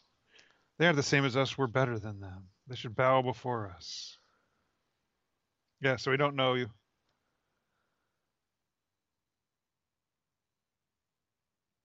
Who, which one he is, and which his brother is. Yeah, because they look similar. Don't be scared, Zane. I'm here. And then they have a little sister who's missing an arm.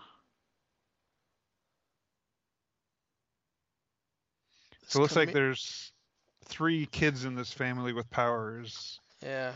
We don't know yet who the guy with amnesia is. I do want to hang out with the girl with short shorts, though. Yeah, well, you could, you could do the trek through the snow and go to her place, and she'll let you in with her crop top and short shorts. Yeah. Camilio Ala- Alace. This is the third part of the story about the. I, I think there were magicians where And I can't one remember. the one guy shows up and he's got the ability to fly. And uh, it looks like in this this story, uh, he's going to join them, and he has other abilities, not just flying abilities. Like this guy hits his hand with the hammer. He's drill like it Yeah, starts was- to drill his eye. So this is really weird. Like, this the story kind of lost me when. So yeah, he's telling. So he he showed. So in our in the last issue, he was flying around the city and got lost, but then he saw like a church or whatever and figured out where he was. So he comes back to their apartment here. So the last time they saw him, he was flying around in the bathroom and couldn't figure out how to land. but then he escaped, so they're reunited with him. And he says he's explaining how he learned to fly by looking at like the image on his phone or whatever, and he doesn't know how it means. And he said, "Did you get any revelations in your dream after you saw that thing?" And he said, "Wait, I didn't sleep since then. I've been awake for three straight days. I didn't sleep, no nap, and I feel great." And the guy says, "You're invulnerable. Put your hand on the table and let's try this." And he hits it with a hammer. It's like, dude, you didn't know he was invincible. well, then I mean, there's one thing about hitting your hand with a hammer, but he gets like a power drill and drills it into his eye. socket. I'm like, just because he hasn't slept for three days, so that you think you make the leap that oh, you must be invincible. It hits, hits his hammer, hits his hand with a hammer, and tries to sticks a drill in his eye. like, wow, I'm glad I'm not friends with you. yeah. It's like, wow. That's like, I'm. I hope that happens someday where you're like, man, I haven't slept in three days. I'll say, I wonder if you're invincible. Let me grab At, that at the convention. I've gone three straight days, and then you get your power drill, and you're like, "Well, I, uh, let's check it out." Yeah, you must be invincible. Let's. Well, how can we test that? Oh, I know. I'll drill your eyeball with a drill. You can that fly. Sure. and you haven't slept in three days. Let's put a let's hammer time. Let's try. Let's hammer this nail into your eye. Prove once and for all. There's no other way to prove it except by taking out your eye. That was funny. And then uh, the next issue introduces a new oh, story. I also like that. Why? Okay, so. I'm so, apologies to the writer for mocking your story like this, but the sister was there when he was explaining it, right? yeah. Because she's there when he arrives at the apartment, saying he feels great, and then her husband starts hitting him with a hammer, drilling his eye. What is she doing during this? She goes and takes a shower while he's doing this. Well, wouldn't you? she comes back from her shower.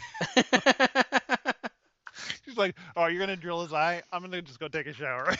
she doesn't try to stop him. She goes and takes a shower. that sounds like a good thing to do. She's like, "I'm out of here." She's like, "You guys are crazy. I'm gonna go take a shower. Tell me when it's over."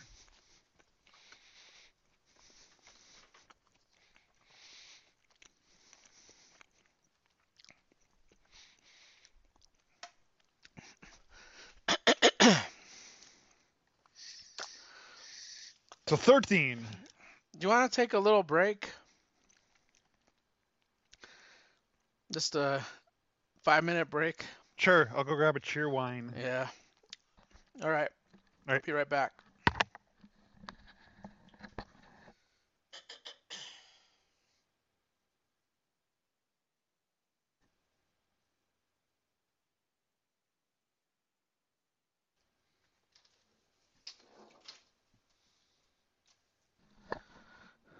Back?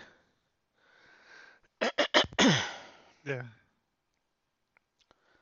I'm back. All right.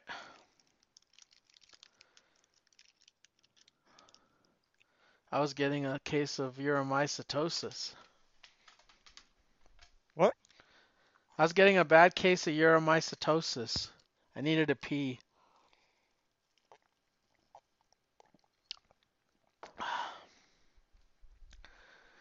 And you got a Belvita, Belvita? I got a Nutrigrain bar.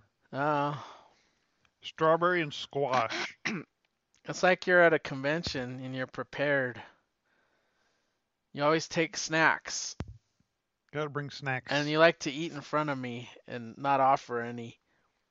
Otherwise, I'll lose my energy. Yeah.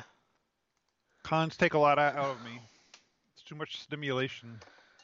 Yeah, I, I think for me it would too, especially now. Like uh, I'm so much older now. I'd be exhausted.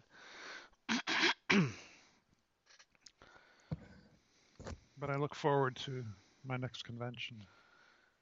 Heroes Car Heroes Con 2023.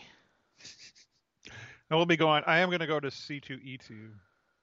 What what time of year is that this year? I think it's in August. Really? I believe so. And I, I think I will do my Friday and Sunday pattern. I know uh Skip Saturday. I know Kirk's at a con right now in Tallahassee, Ooh. and Rob went to a con yesterday in uh where was he? Niagara Falls Comic Con. Oh. He basically said he didn't get much, an old Flash he needed, a few dollar comics, and a handful of Sergeant Rocks. If one of my family gets, if no one in my family gets COVID after this, it's a miracle.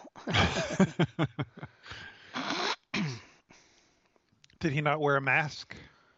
I don't know, I didn't ask. I might have got it. I might be, I'm kind of sick right now, so I don't know what I have, but You might have. I'll take a test and see what happens. Yeah, I think. I mean, it doesn't look like it. We're ever going to get rid of it. So I think this is just how it's going to be. Yeah. I mean, you try to avoid it, but occasionally you're going to get it. And luckily, it's this. Have you, uh, have you gotten your fourth shot yet or no? I have not. Me neither. I was waiting for the fall. Um, That's what I was doing. Although now it seems like numbers are just keep up. climbing. So yeah.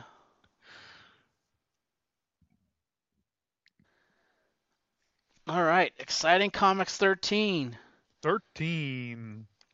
This is uh This is my- Supermodel Girl. Yeah, my favorite, my favoritely named superhero in exciting comics, Supermodel Girl. and this is uh,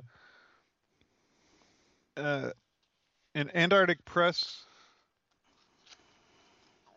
regular, Rod Espinosa.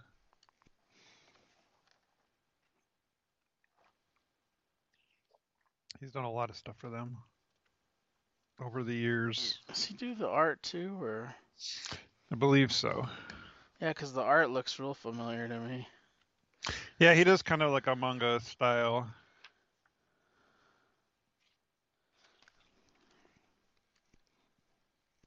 And this is about, let me look at my notes.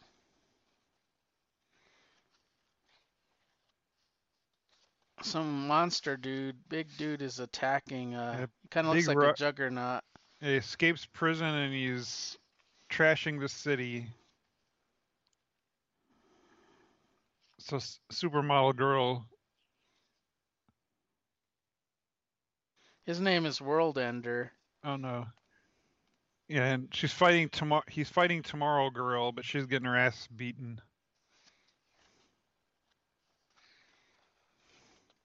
And then there's that witch witch looking that rides a broomstick.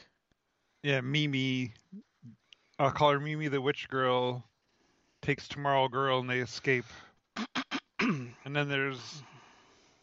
He's still finding the red kilt girl. I mean, red hair, red headed kilt girl. And Tomorrow Girl goes back to her their base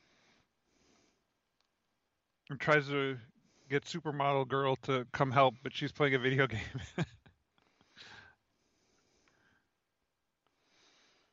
And this dude ruins her beanie babies and she goes nuts. Yeah. Well, because yeah, the magic girl, in order to get supermodel girl to go help fight the monster, she transports her beanie babies to the middle of the city, where they get trashed. And my only question was, why did she actually transport them? Couldn't she have just made them invisible and say she transported them? I don't know. Why she have to risk the beanie babies? But she does. Maybe that's her motivation. Yeah.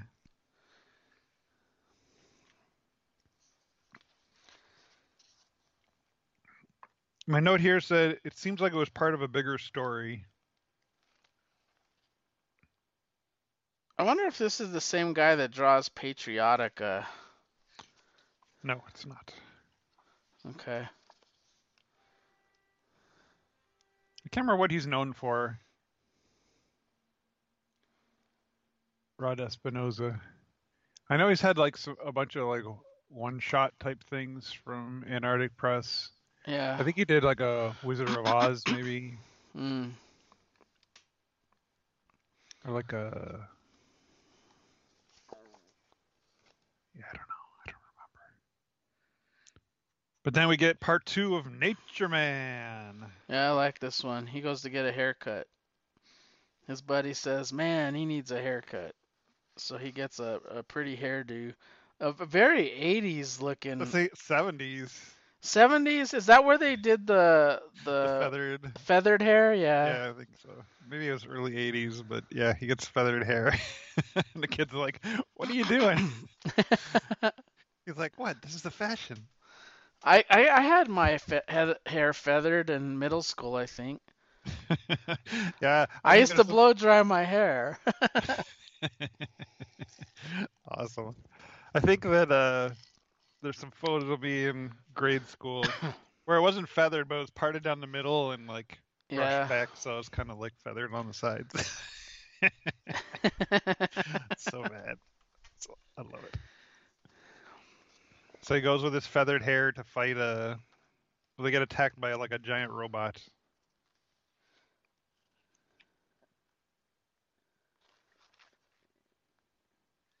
I was confused between this issue and the next issue because the robot attacks alrighty then, and they said, "Just my powers, they're gone." But in the next issue, I didn't see his powers gone at all. No, he figures out how to use them in the next issue. Ah. and then next issue of Nothing Man, Yeah, He's Nothing gonna- Man continues. he's gonna go into a town and stop these uh, hybrids, the Brotherhood of Hybrid, which came into power as soon as that superhero left, which is him. At least we think it's him. Yeah.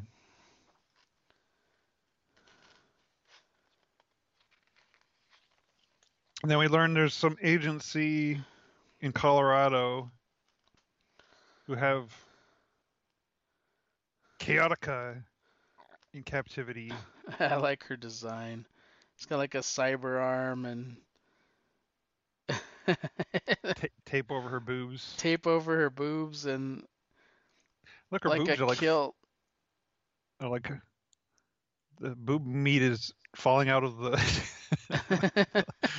the tape, The the tape tape.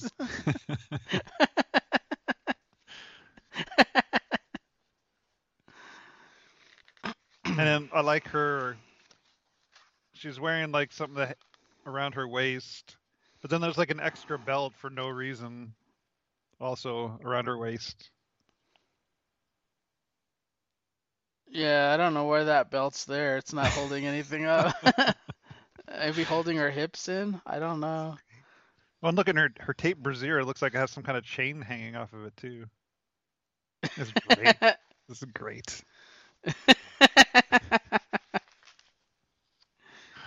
And then she's got those boots that go all the way up to her knees. Yeah, past her knees. Chaotica.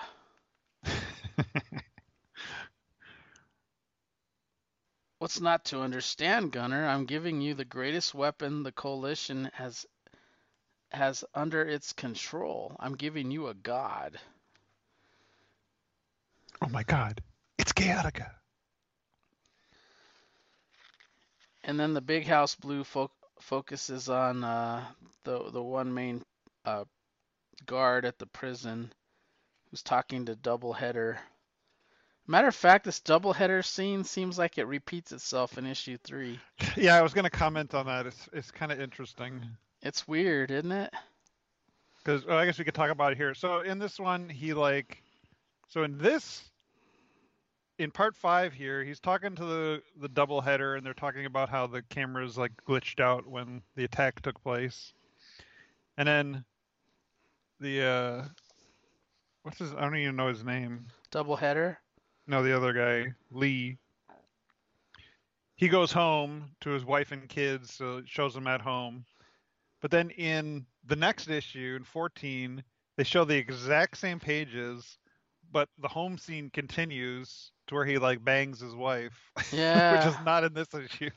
It's weird, isn't it? it's really weird. It's almost like they said, "Hey," he, the the guy was like, "Hey, well, you didn't put the the uh, additional pages in." And they're like, "Okay, we'll reprint it with the additional pages." it's like you got to put that in. He bangs his wife. Yeah. I drew all those cool scenes. Gets to play with his Right. kids and play the dinosaur. He, he plays the dinosaur where the kids grab on his leg and he's like, "Ah, I'm the dinosaur. I gotta put my kids, gotta put my kids to bed." And then he's like, "Ooh, dinosaur need pretty lady." Like, how did you cut those pages out? They're classics. you gotta put them back in. Okay, I'll do that. back in. With some, just change the words on a couple other panels. this uh number 14, I really like this sumo boy thing. I really liked it because I just think the concept is so fucking cool. This guy weighs a ton. Like he's a little boy. There's And another weighs a Dan, Dan ton. scene again. I like how he goes to his desk and he's like, I have to concentrate. Yeah, he I can't to use sit. the He can't sit on his desk. He has to hover over it. Because he wears a ton, so he's like in sumo pose. And then he gets distracted and the desk just falls apart. yeah. He gets distracted by a girl. Gets sent to the principal's office. Because they he destroyed a desk. I mean, that's ridiculous. I know. Uh, yeah, because what do they think happened? Like, obviously, you'd think there's something wrong with the desk. You wouldn't blame the kid. Like, No, go to the principal's office. yeah, what do you like? What do they think the kid smashed? The kid just desk? sat sat down and it exploded. And then there's and another- fell apart. Go to the. There's another troublemaker at the principal's office.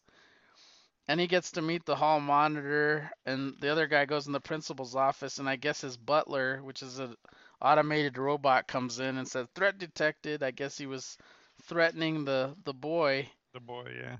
and the butler comes in and causes all hell. but they have to change the settings on the back of the Butler to be continued. I liked it a lot. I just thought the concept and the way the story beats went, I was like, this this is entertaining as hell.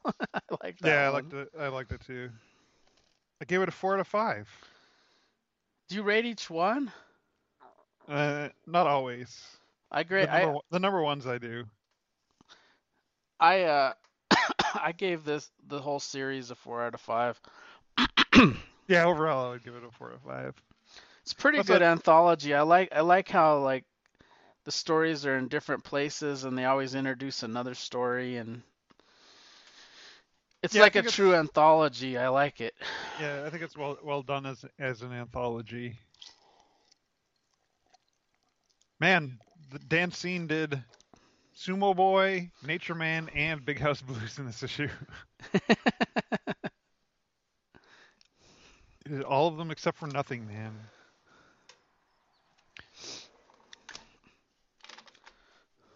So in what do we see in Nature Boy? Nature Man. He remembers how to use his powers. That's where he goes back to his company, right? Crandall Industries with his friend. He fights the robot. He remembers he's the takes out the robot. The robot knew his name. He says David. That leads him to Crandall Industries where he decides to break it break in, zaps a security guard and says, you know, this is my company. My parents own this. Yeah, he says, I am David Crandall. David Crandall? Floyd's da- Floyd, Floyd Crandall's son who became a hero. I like how you try to do an old man voice, like an old Thank you. security guard. That's pretty impressive. That's that's what I'm going to sound like in a few years. Yeah. then you won't even have to try, right? That's how it'll come out. Uh, we- remember we read that story about David Crandall? What was that comic called? you don't Intriguing even comics. you don't even remember from week to week. What are you talking about? Remember in issue issue 14, uh, there's a new character, Superboy. What was his deal? You weighed a ton. And we we sort of already beat uh, Big House Blues over the Yeah, so here we get the This- the- additional pages of him, yeah, playing dinosaur with his kids. It's so weird though. That scene is the same. Yeah, the opening, uh, I think, Those is the two pages same, are the exact same art. I think the three or four pa- four pa- first four are the same. And then we get the additional pages. Yeah, you're right of him playing T-Rex with his kids, and then making sweets, carrying his wife. And he says, "Oh, I got your dinosaur right here." Oh, Oh yeah. Bound Got your chicka dinos- down chicka down that's my line. I got your dinosaur right. right here.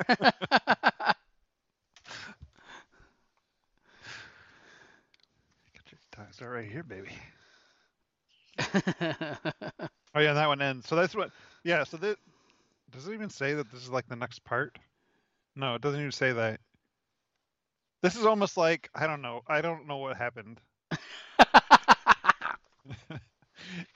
because it's the beginning of the story from the last issue. Because the last issue went farther than the it went it went farther than the dinosaur, yeah. That was very strange. And this uh nothing man, he's remembering his past and she says, "Are you psychotic or are you uh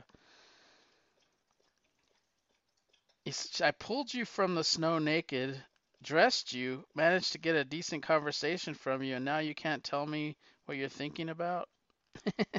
I like how her ass is like hanging out of her jeans, like the left cheek and the right cheek on the her- top. they're- it's they're not so coming low- out of the bottom. It's coming her out of the jeans top. are so low cut. Yeah. And if you look at the the panel to the right, like her boobs look like huge. Her boobs man. have grown. Yeah. they, they, they, like grew like five times. yeah. Her boobs grew and her butt has grown out of her pants. So that must be her superpower. I think she's gotten better looking too. Yeah, Must And be, he is there a different artist or something in this one? it does look like it's colored or does look slightly different. John Rhodes. I thought that was only looking 12. Maybe the colorist or inks are different. This guy has That could be.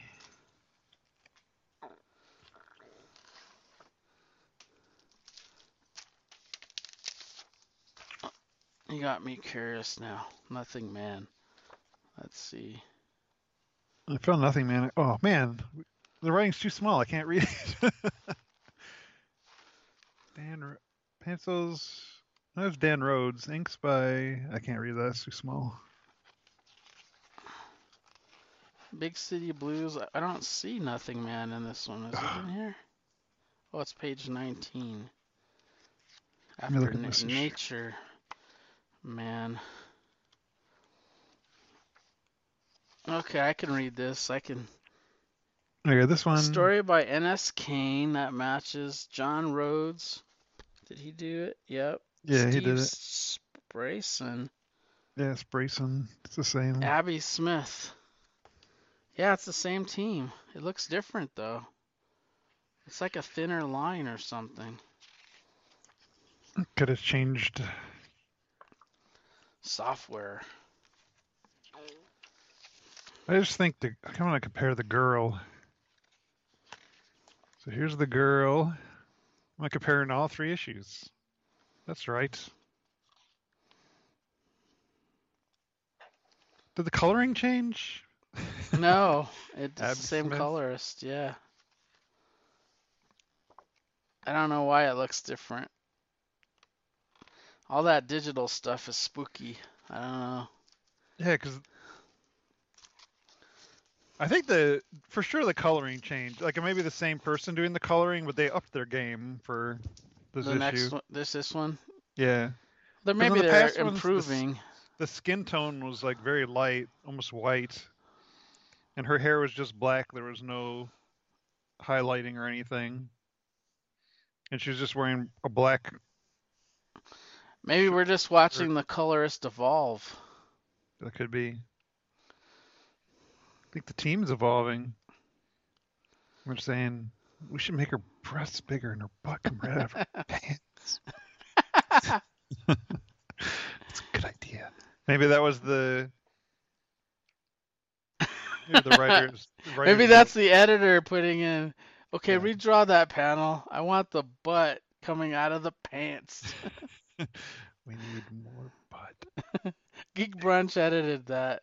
More butt coming out of the pants. That's why I can't remember what, what our review was of the first first well episode. Maybe that was our comment. They've taken our notes. Yeah, if they have the artist edition that have our editor notes on the right, uh, more butt coming out of the pants. More Show the boobs growing a little bit in this panel. Her nipples should be pointing, poking right out of her shirt. that would be fantastic.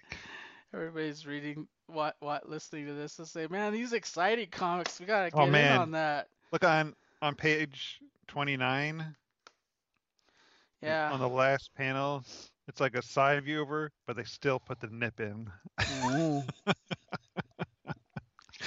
Like there's no reason for it. Like it doesn't necessarily have to be shown in this panel, but it's there. Put a nip. That's a nice. I like the side side shot of the boob there, but yeah. if you could just see like the nipple as well, side profile of the nipple. And then they go into the city, right, to get supplies. Yeah, that's kind of them going in the city to fight the bad guys, I think. Follow that fire. Good stuff. Yes, sir. Very entertaining. I think the only book we have left is the From Blood. Thought we had something else too. Oh, do we? We got Image number one. Oh yeah, and Skybound. Skybound. and Image, which you already read, but I hadn't read yet. Oh, I read Image number one last time. Yeah. What'd you think Of which, of Image number one? Because I Oh, already covered it. yeah, we can talk about that. Well, I gotta find my notes because I'm old. Actually, I could probably just open it and look and see what was in it.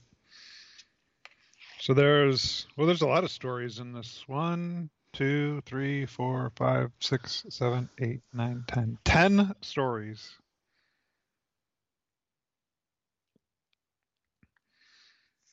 The first one, I like the Oh. Geoff Johns one. yeah, it's a Geoff Johns with M- M- Moody art. So that was really good.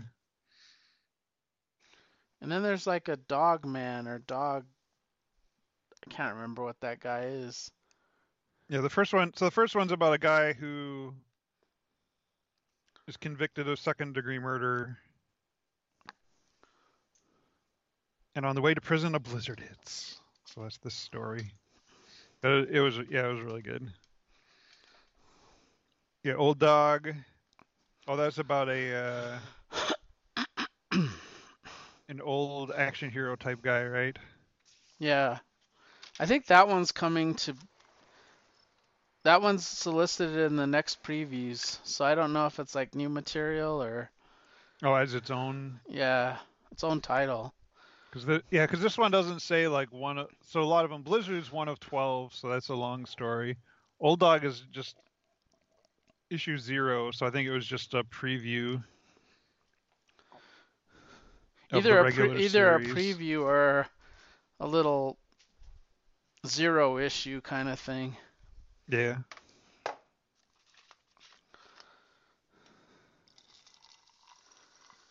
Then the next one is by the very hip Wyatt Kennedy and Luana Vecchio. The Bolero team, I believe. Gospel for a New Century.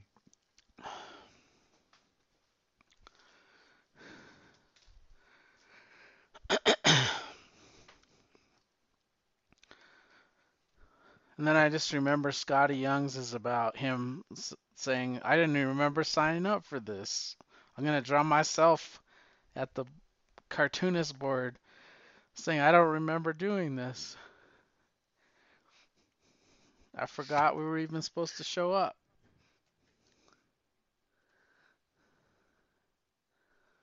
I think the first two stories were the best, and then it just.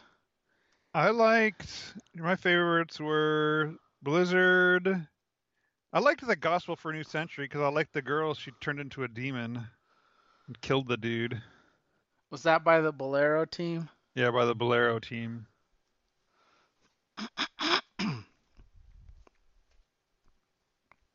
Yeah, because they follow some people to. Oh yeah, that's the one where there's there's like an obelisk like floating in the sky where people work. And then oh, the girl, this girl wants to. They're following this couple who go to a hotel, and I think the one guy's she knows he's like a doctor, so. And they want to get up to their room, so she like breaks the dude's finger.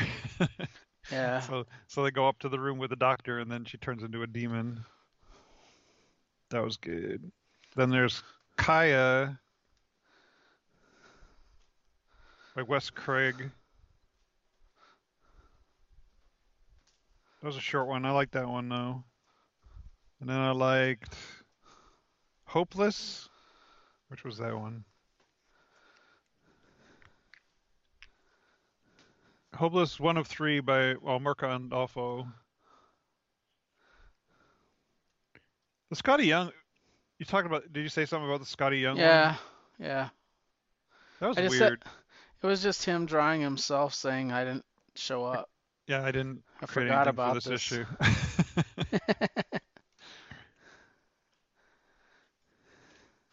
All right, Mirka Andolfo. Oh, it's about Oh, that's kind of like that was kind of weird because it was kind of like that other comic where it's like an it opens up with like this person killing people and then you find out it's AI. It's an AI world. And it's like an it's an old an older woman. That was good. I like that one.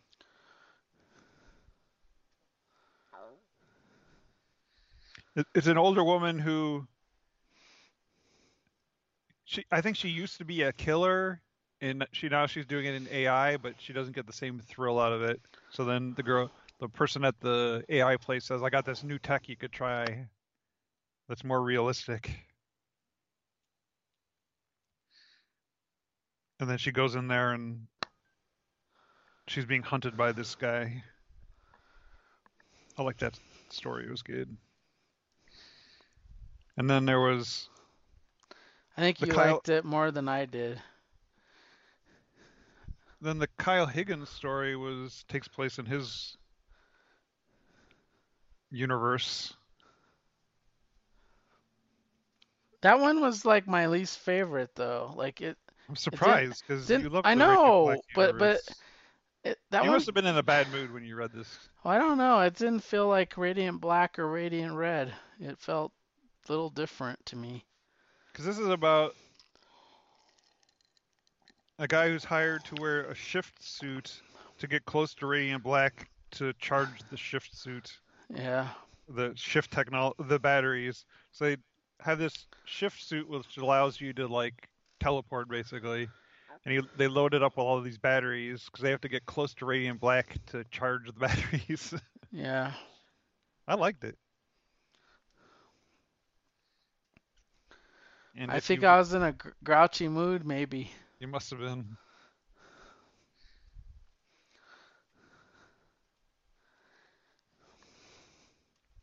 And then there, there's a. I like the art in the Gehenna one. Who did it? Maurizio Ros, Rosenzweig. And then the Billy Dogma was just like one page where it's like Billy Dogma is back. So for all you Billy Dogma fans. But a lot of these are so one out of twelve. There's a couple that are one out of three or four, and then a handful that are one out of twelve. I don't know. I liked it. I thought it was a good start. Because I think there's a 12 issue, isn't it? Yeah. Anthology. And then the next one we have is Skybound X, which is another anthology, number three. Yep. Continuing. Continuing the Rick Grimes story. That one's my favorite. I just I I think it's hilarious. Yeah, and this kind is of kind of like a, little what more- if, you know? This does a little more world building, where they go back to the they go back to their base. Well, first- Sanctuary. yeah, yeah. ta- she takes him to Sanctuary. She And saves she de- saves Rick's life first by using nano, nanotechnology. They even try to get grab Michonne, Michonne's face, which is just a, the top of her head. head. Yeah. And he's And reunited show- with Carl, Yeah, he's there for a while. and Eugene is there, and Princess is there. And I think Rick has sex with Andrea. hmm Or is that Rick? Is that Rick? I believe so.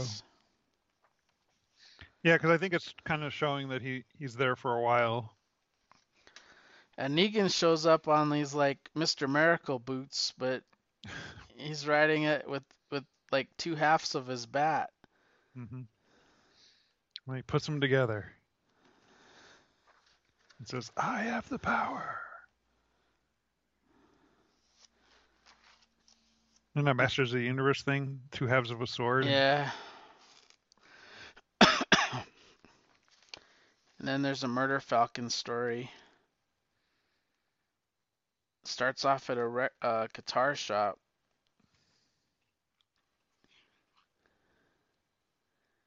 I look at the guitar sh- shop. It opens with, "I told you you can't play that in here," and he points to a sign like of all the songs you can't play. All the play. songs you can't play. Which I know that's true because I know that I was watching. I can't remember what I was watching, some documentary, and they were talking about how there's some songs that are forbidden to play at, music shops. But why is that? Like this one had uh Californication, Last Resort, Freebird, Any Limp Bizkit, The Zeppelin, Dave Matthews. I think the main. I think the one. don't that- know what that one is. Enter the one- Sandman, that's Metallica. Yeah, I think the one that I think it's just that these are songs that everyone always plays. Like I know for sure that Led Zeppelin. I think it's Stairway to Heaven is the one you can't play because everyone everyone buying a guitar comes in and plays that song. I think you should be able to play what you want to play. You're testing out a guitar, maybe.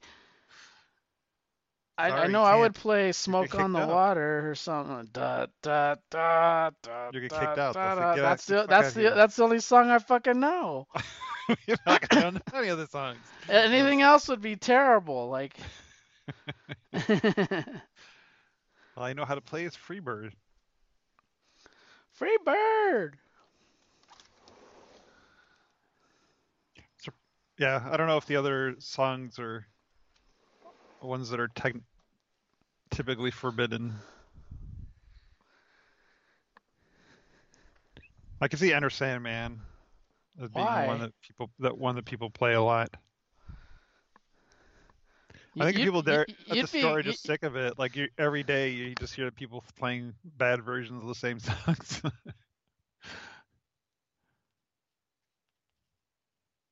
Californication, I don't even know what the. That's a Red Hot Chili Peppers. I know the song, but I don't know what. The, like Enter Sandman, I know exactly the riff. The riff that- About. Yeah. But Californication, I don't even know what the riff is.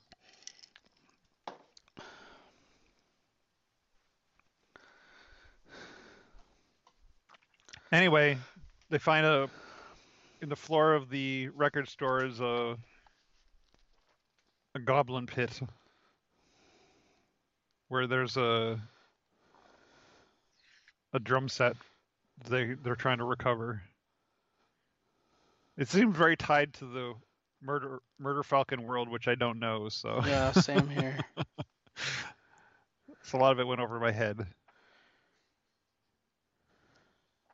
But then Science Dog I liked a lot, and this is chapter two, where the first part was in.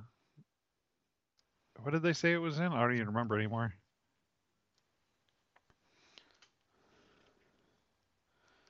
Yeah, I like Science Dog. I would I would I would buy that. Where the heck is it? Oh, it was in Oblivion song number 25, part one of the Science Dog. The Science Dog I understood without reading part one. Yeah. I understood assassination too. Yeah. I like that in Science Dog he accidentally gets transported to another dimension because the the portal falls on him accidentally, Yeah. and the scientist guy's like, "Oh no, this can't be happening." that was funny. Yeah, assassination was good.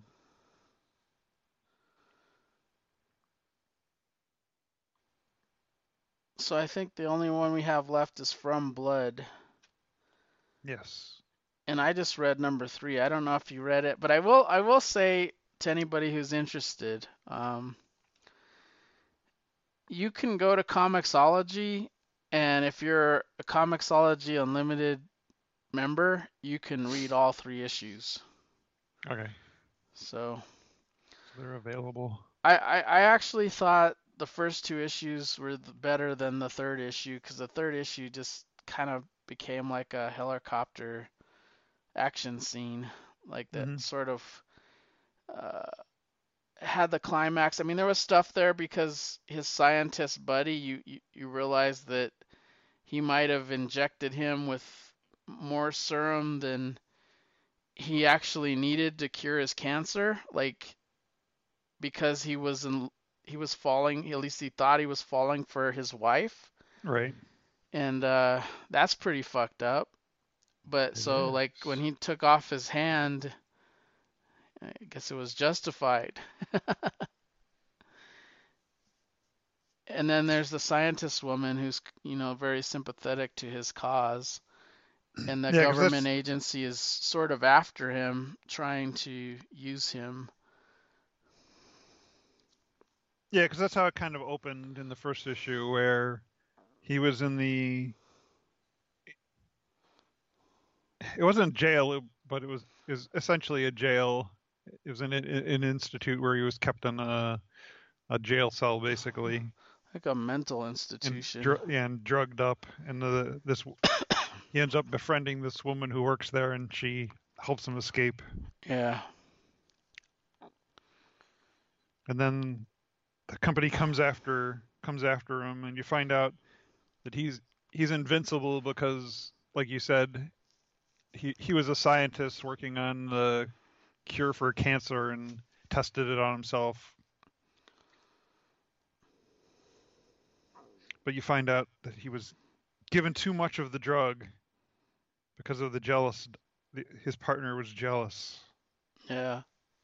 which gave him the powers Made me want to publish my comic. Like, I, I really got to do something, man.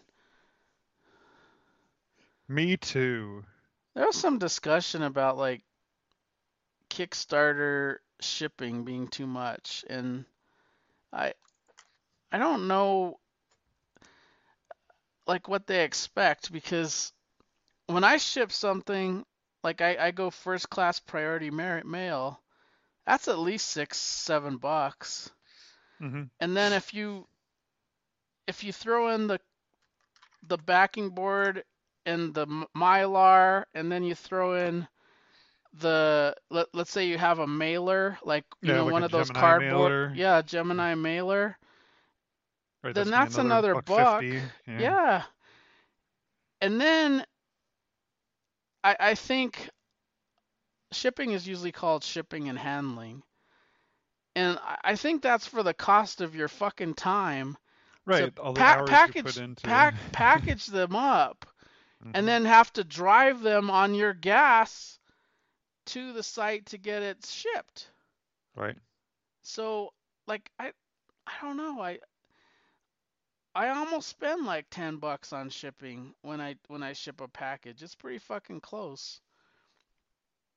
And I I don't know like why they could like there's people that send send it on stamps.com and it's like 3 bucks and it takes like a month and a half to get there and it's all fucking bent and it, it's in a little envelope that I I'd rather have a product that is Yeah, in I, I hate shape. comics in like a bubble mailer or Yeah. an envelope. It's like, oh no.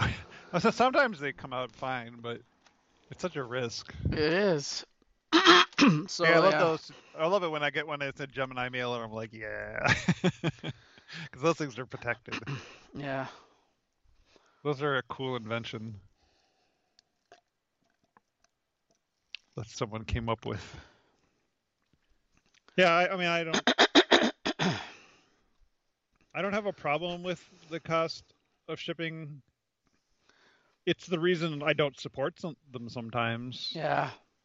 and it's also the reason I usually wait until they'll It's say, collected. okay, yeah, or Oh, when yeah, they say collected. you can get one through four because usually they'll do like the they'll do like their first if it's like a four issue series they'll do kickstarters for the one two three and four but then the fourth one they'll say they'll have a tier where you can get one through four All right, right, right. so i'll just wait and do that because i'm saving whatever 20 bucks in shipping or whatever or ones that sometimes i do like the kickstarters too like the uh shit what is it called Uh, i just lost my train of thought burlap where they didn't do individual issues they just said here's Here's three the three issues. here's the yeah. three issues yeah so you can get all three of them Speaking of burlap, we only we only have that for next time. Do you want to? Did you get Super Freaks? i did get super freaks You want to do that? yes we can do super freaks yeah let me pull up my list to see See if anything. Uh, There's some good stuff in my box. Oh, I can talk about Gung Ho real quick. yeah, Gung Ho Volume 2. So good. yeah. This is a five out of five God, I love this series so much. It is just the story and the characters and the art are just so on point. The art is so beautiful. That's what my one complaint is that I wish this hardcover was oversized because it's just a standard size, which is unfortunate. Yeah. I wish I had nice big pages. But this kind of con- continues the story. I don't know how far Gung Ho is, but was Gung Ho the hardcover where the bro they the older brother gets kicked out of that sanctuary Yeah, that's and what, yeah. and then they have to go on a mission to try to get the brother back? Yes. There's a lot going on in this. Yeah. So that, I think this covers the next four single issues probably, which is two of the European collections in in one because it has like a part one and a part two. Yeah. So the the, for for those who don't remember our previous discussions on this, Gung Ho it, it takes place in a kind of post-apocalyptic future where these giant monkey-like creatures have taken over the planet and killed killed most of the humans and there's these f- cities reinforced cities that people live in spread around and this takes place somewhere in Europe. I don't know if they actually say what country it was. And it take the in the very first issue these two these kids arrive these orphan kids arrive in in this uh, at this one fortress it's like Fort Apache or something like that. Yeah. and they they arrive there and it's kind of them getting integrated into the city and learning the rules and everything. So th- this is continuing that story where yeah so one of the kids gets one of the brothers gets exiled and then the other brother gets Because he's a accused of of uh, to- sexual assault on one of the women's that lied. The, she she right, lied she lied because she was raped by an adult because for Yeah, well, drugs. yeah she's She- she was A drug she's addict. not really raped she's She gives sex for drugs. she's for the, she's certainly being abused like he's using her yeah he's giving her drugs for sex basically and she's underage so i guess it is technically i don't know if she's underage. No i don't think she's underage because she's one of the older girl girls there. But he he's still using her. He he's a real he's a real creep. And he's the uh and when the the leader of the place is a woman and when she finds out the the, kid comes to him and tells him what happened and she protects the creep guy because he's their conduit to the, The main supplies. where they get their And the supplies, supplies, from yeah. so he says he basically says you know you treat me well and i'll make sure you bump up get bumped up to the top of the supply list so you'll get supplies because they're screwed right now because the train that was bringing them supplies was turned over and they Yeah, stole the and somebody and- stole the supplies. yeah, and everything was stolen. So actually at the end of this the adults form a team to go out and fi- and try and find the thieves. And then yeah that turns out bad. This is so good. It's, such a good story. Love it. Five out of five for sure. Yeah, I love it. highly recommended my highest recommendation Yeah, that's that was an amazing series. I wish there was some more of it.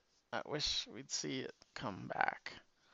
well it's not done yet right there has Yeah, but it's it's been a year since we've seen it oh, they solicit for they haven't solicited the next one yet Yeah. Come on. Well, maybe now that the collection has come out, they'll start they'll start soliciting the next one. One can hope. I want it now. Don't force me to get the European version and the translated because I'll do it. I'll do it. Wait a second. I'm trying to find my comics, but this is not. this doesn't look. Oh, yeah, it is the right one. Man, what are these comics? Uh, let's do. I don't remember what any of this stuff is. Well, what's the title? Let's do- Eight billion genies. Let's do that one. I remember the concept for that one.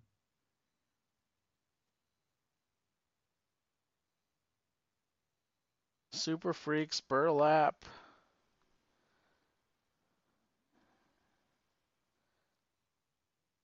Eight billion genies. Yep, got that. Uh, Did you get? Did got you some get? spawns. Yeah, we got the Spawn books. Probably about four or three. Did you get uh, Disturbed Dark Messiah? I did not. Did you I get passed on that. Elvira in Horrorland? I did get that. Uh, let's do that. I can do that.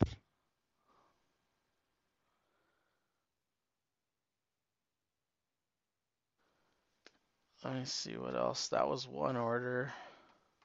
How about Fox and Hare? I don't think I have that.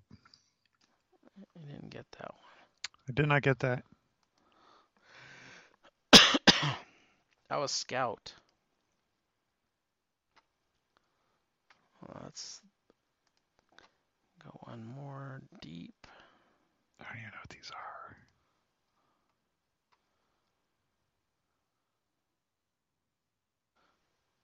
Did you get Closet? I did get closet. We can cover that one because that's kind of like uh, Tynion's first work from that. What do you call it? Substack. Oh yeah. Yeah, we could do that.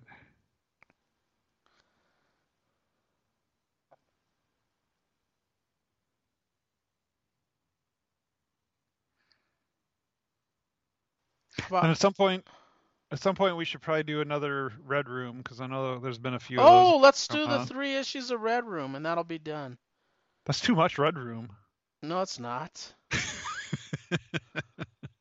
There's never too I could- much Red Room. I could I could spread it out.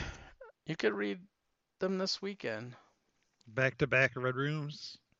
Is it that hard for you to read Red Room? No, it's not hard. It's just, I have to let it sink in. That's that's plenty to read. I wanted to throw in this one called Phalanx because it's like a a tribute to 90s Image by the Luna brother. Oh, the Luna. Yeah, Luna. We could do that. What do you want? Phalanx. Phalanx. I wasn't writing anything down. Genies. We have Burlap. We have Super Freaks, number one. That's that Savage Dragon thing. 8 Million Genies. Phalanx, number one. The Spawn books. Elvira and Horrorland. Closet and Red Room. We could just do Red Room number one. Do you want the new Red Room number one if you want to? Yeah, we, let's do we that. haven't done our previews yet either. Ooh, that's right. Yeah, let's just do number one. All right. That works.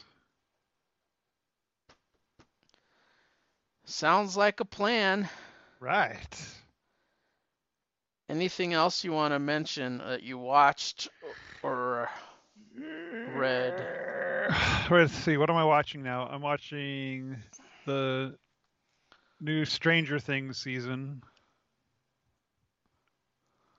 What did I finish watching? Hey, you know what I did watch, though we didn't talk about? I watched that uh, Squid Game show. Oh yeah, did you like it? It was good. It, it wasn't what I was expecting, so I, I, I liked it. It was more. Uh, I'm not. I, I don't know why it became popular.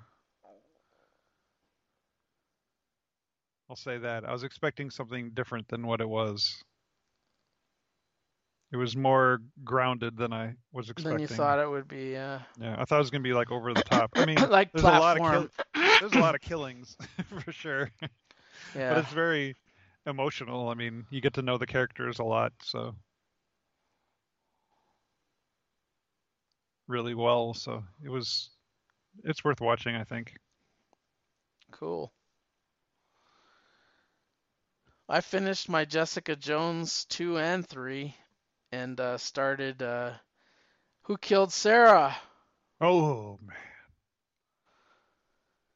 I gotta watch I'm not very far in it, but they sh- they shook some shit up, man. I'll tell you that. Didn't see that coming. Ooh. That's Yeah, the way. That's the way Money Heist and uh. Who Killed Sara are. They like Yeah. lead you one way, and then all of a sudden it's some fu- fucking totally different you never thought about. Something new. Man, you know when I think back on Money Heist, Yeah. I mean the whole series the whole series was fantastic, but that those episodes where it was like a war where they broke into the bank and There was a it was military like went a in. oh, yeah, yeah. The last season when there, Yeah. there's that war scene, those are so memorable. It's like God, they're so well done. Yeah, all of it's really well done. Um, Oh. So good. I just Sarah, can't believe more people don't watch that. Who Killed Sara? That one, I think the more you watch, the more addicted you become. Like, I think if I watched the first episode and just gave up on it, I would have said, "Oh, this looks alright," but it, Mhm. it seems like they have all these fucking plot holes. Like that's all I kept telling Barb was I started watching the show Who Killed Sara, and it's like ridiculous. I already know who killed Sarah. Like it, it's right Yeah. right in fucking front of me. and and then it what didn't turn out to be that at all. Like Yeah, But- that one has a lot of uh, like soap opera type twists Yeah. and turns. and- Jessica Jones, I love because it's like hard boiled uh, crime noir, and I, I just like it a lot. Like it, it's kind of like watching uh what was that show that was that uh, Jason Aaron did? I can't even think it was on ABC, but it was based on a comic book. Slum? No, I'm not sure what. I can't even think. Stumptown. Kind of reminds me of. Stu- who, who is Stumptown then? Rucka. Rucka. Okay, I get those. I was like, confused. what Jason Aaron show was there? Oh, Stumptown! Ja- Don't mention that. That was so good. How they Well, dare they cancel that? I show? know it sucks that they canceled that, didn't they? That was a good one. It was.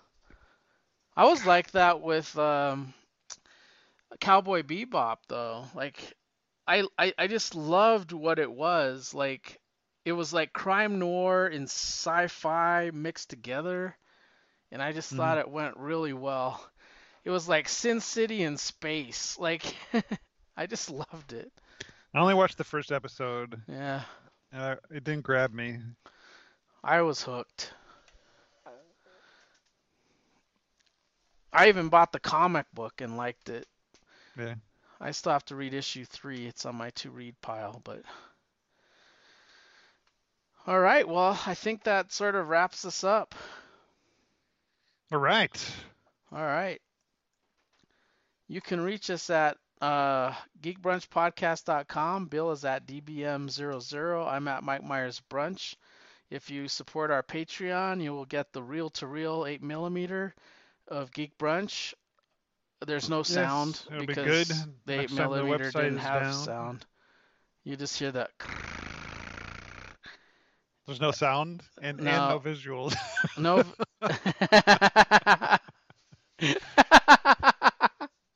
you just get a blank, A blank. reel to reel. But you don't have. No one has a reel to reel player anymore, so it doesn't matter. It's a Only the cool people have reel to reel. It's like an NFT. We have reel to reel still. I think it's at my brother's house. There you go. Your brother can he listen to these converted most of our reel to reel stuff to CD. Yeah. Digital. Yep. All right. Well, and wrap. Oh, what else did I forget? Facebook. It's geekbrunchpodcast.com. The emails at Mike at comicbooknoise.com and Bill at comicbooknoise.com. And uh, Yeah. I think that's it. I forgot to do that on the other podcast. Me and Rob just hung up. That's funny because we never introduce ourselves. Who? I think the- or I think the only podcast I do where we introduce ourselves is uh and it's more like uh "Hey Kyle," and he says, "Hey Mike." But I think that's Yeah. the only one that we do where people know our names. Oh, should say, welcome to Geek Brunch episode. I have to used to edit say the episode then. number two. We don't know. We're we're I'm almost. I think I'm we're in the. 370s somewhere. Maybe We hitting close to 380. We're almost at 400. Yeah, Probably that's a another couple lot. years off. But p- what people don't realize is that's like four, that's like 400 episodes times at least three hour podcasts, if not more. It's a lot of hours. That's a lot of hours. That's Alrighty. In the future, when I'm dead, my You have kids can pe- listen to me listen to you. ramble about comics for Said, man, dad, hundreds of hours. dad is filthy. He was a filthy old Why is man. that keep talking about dicks and nipples and popping out of pants? All right, well, It's not my I'll- fault. They put it in the comics, that's right. and if they put it in the comics, I got to talk about it. Uh, yep. If I had assless champs, what about the ass hanging out of the jeans, Dad? What is that? Like you were fascinated how the cheeks were just Oh, that reminds popping me. out. I swear there was a dick in one of these comics. Was there? I don't remember. Maybe it was Gung Ho. Oh, uh, maybe. I don't remember seeing a dick. Might have been- I don't remember. I don't remember.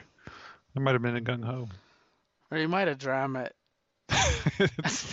That's likely. That's likely. I was reading a comic of dicks. Did you, which comic do we read that had the dicks on Dicks everything? Do you remember that one? Which one was it? it. yeah. All right. Well, have a good week, man. All right, you too. I'll talk to you soon. Bye. Bye.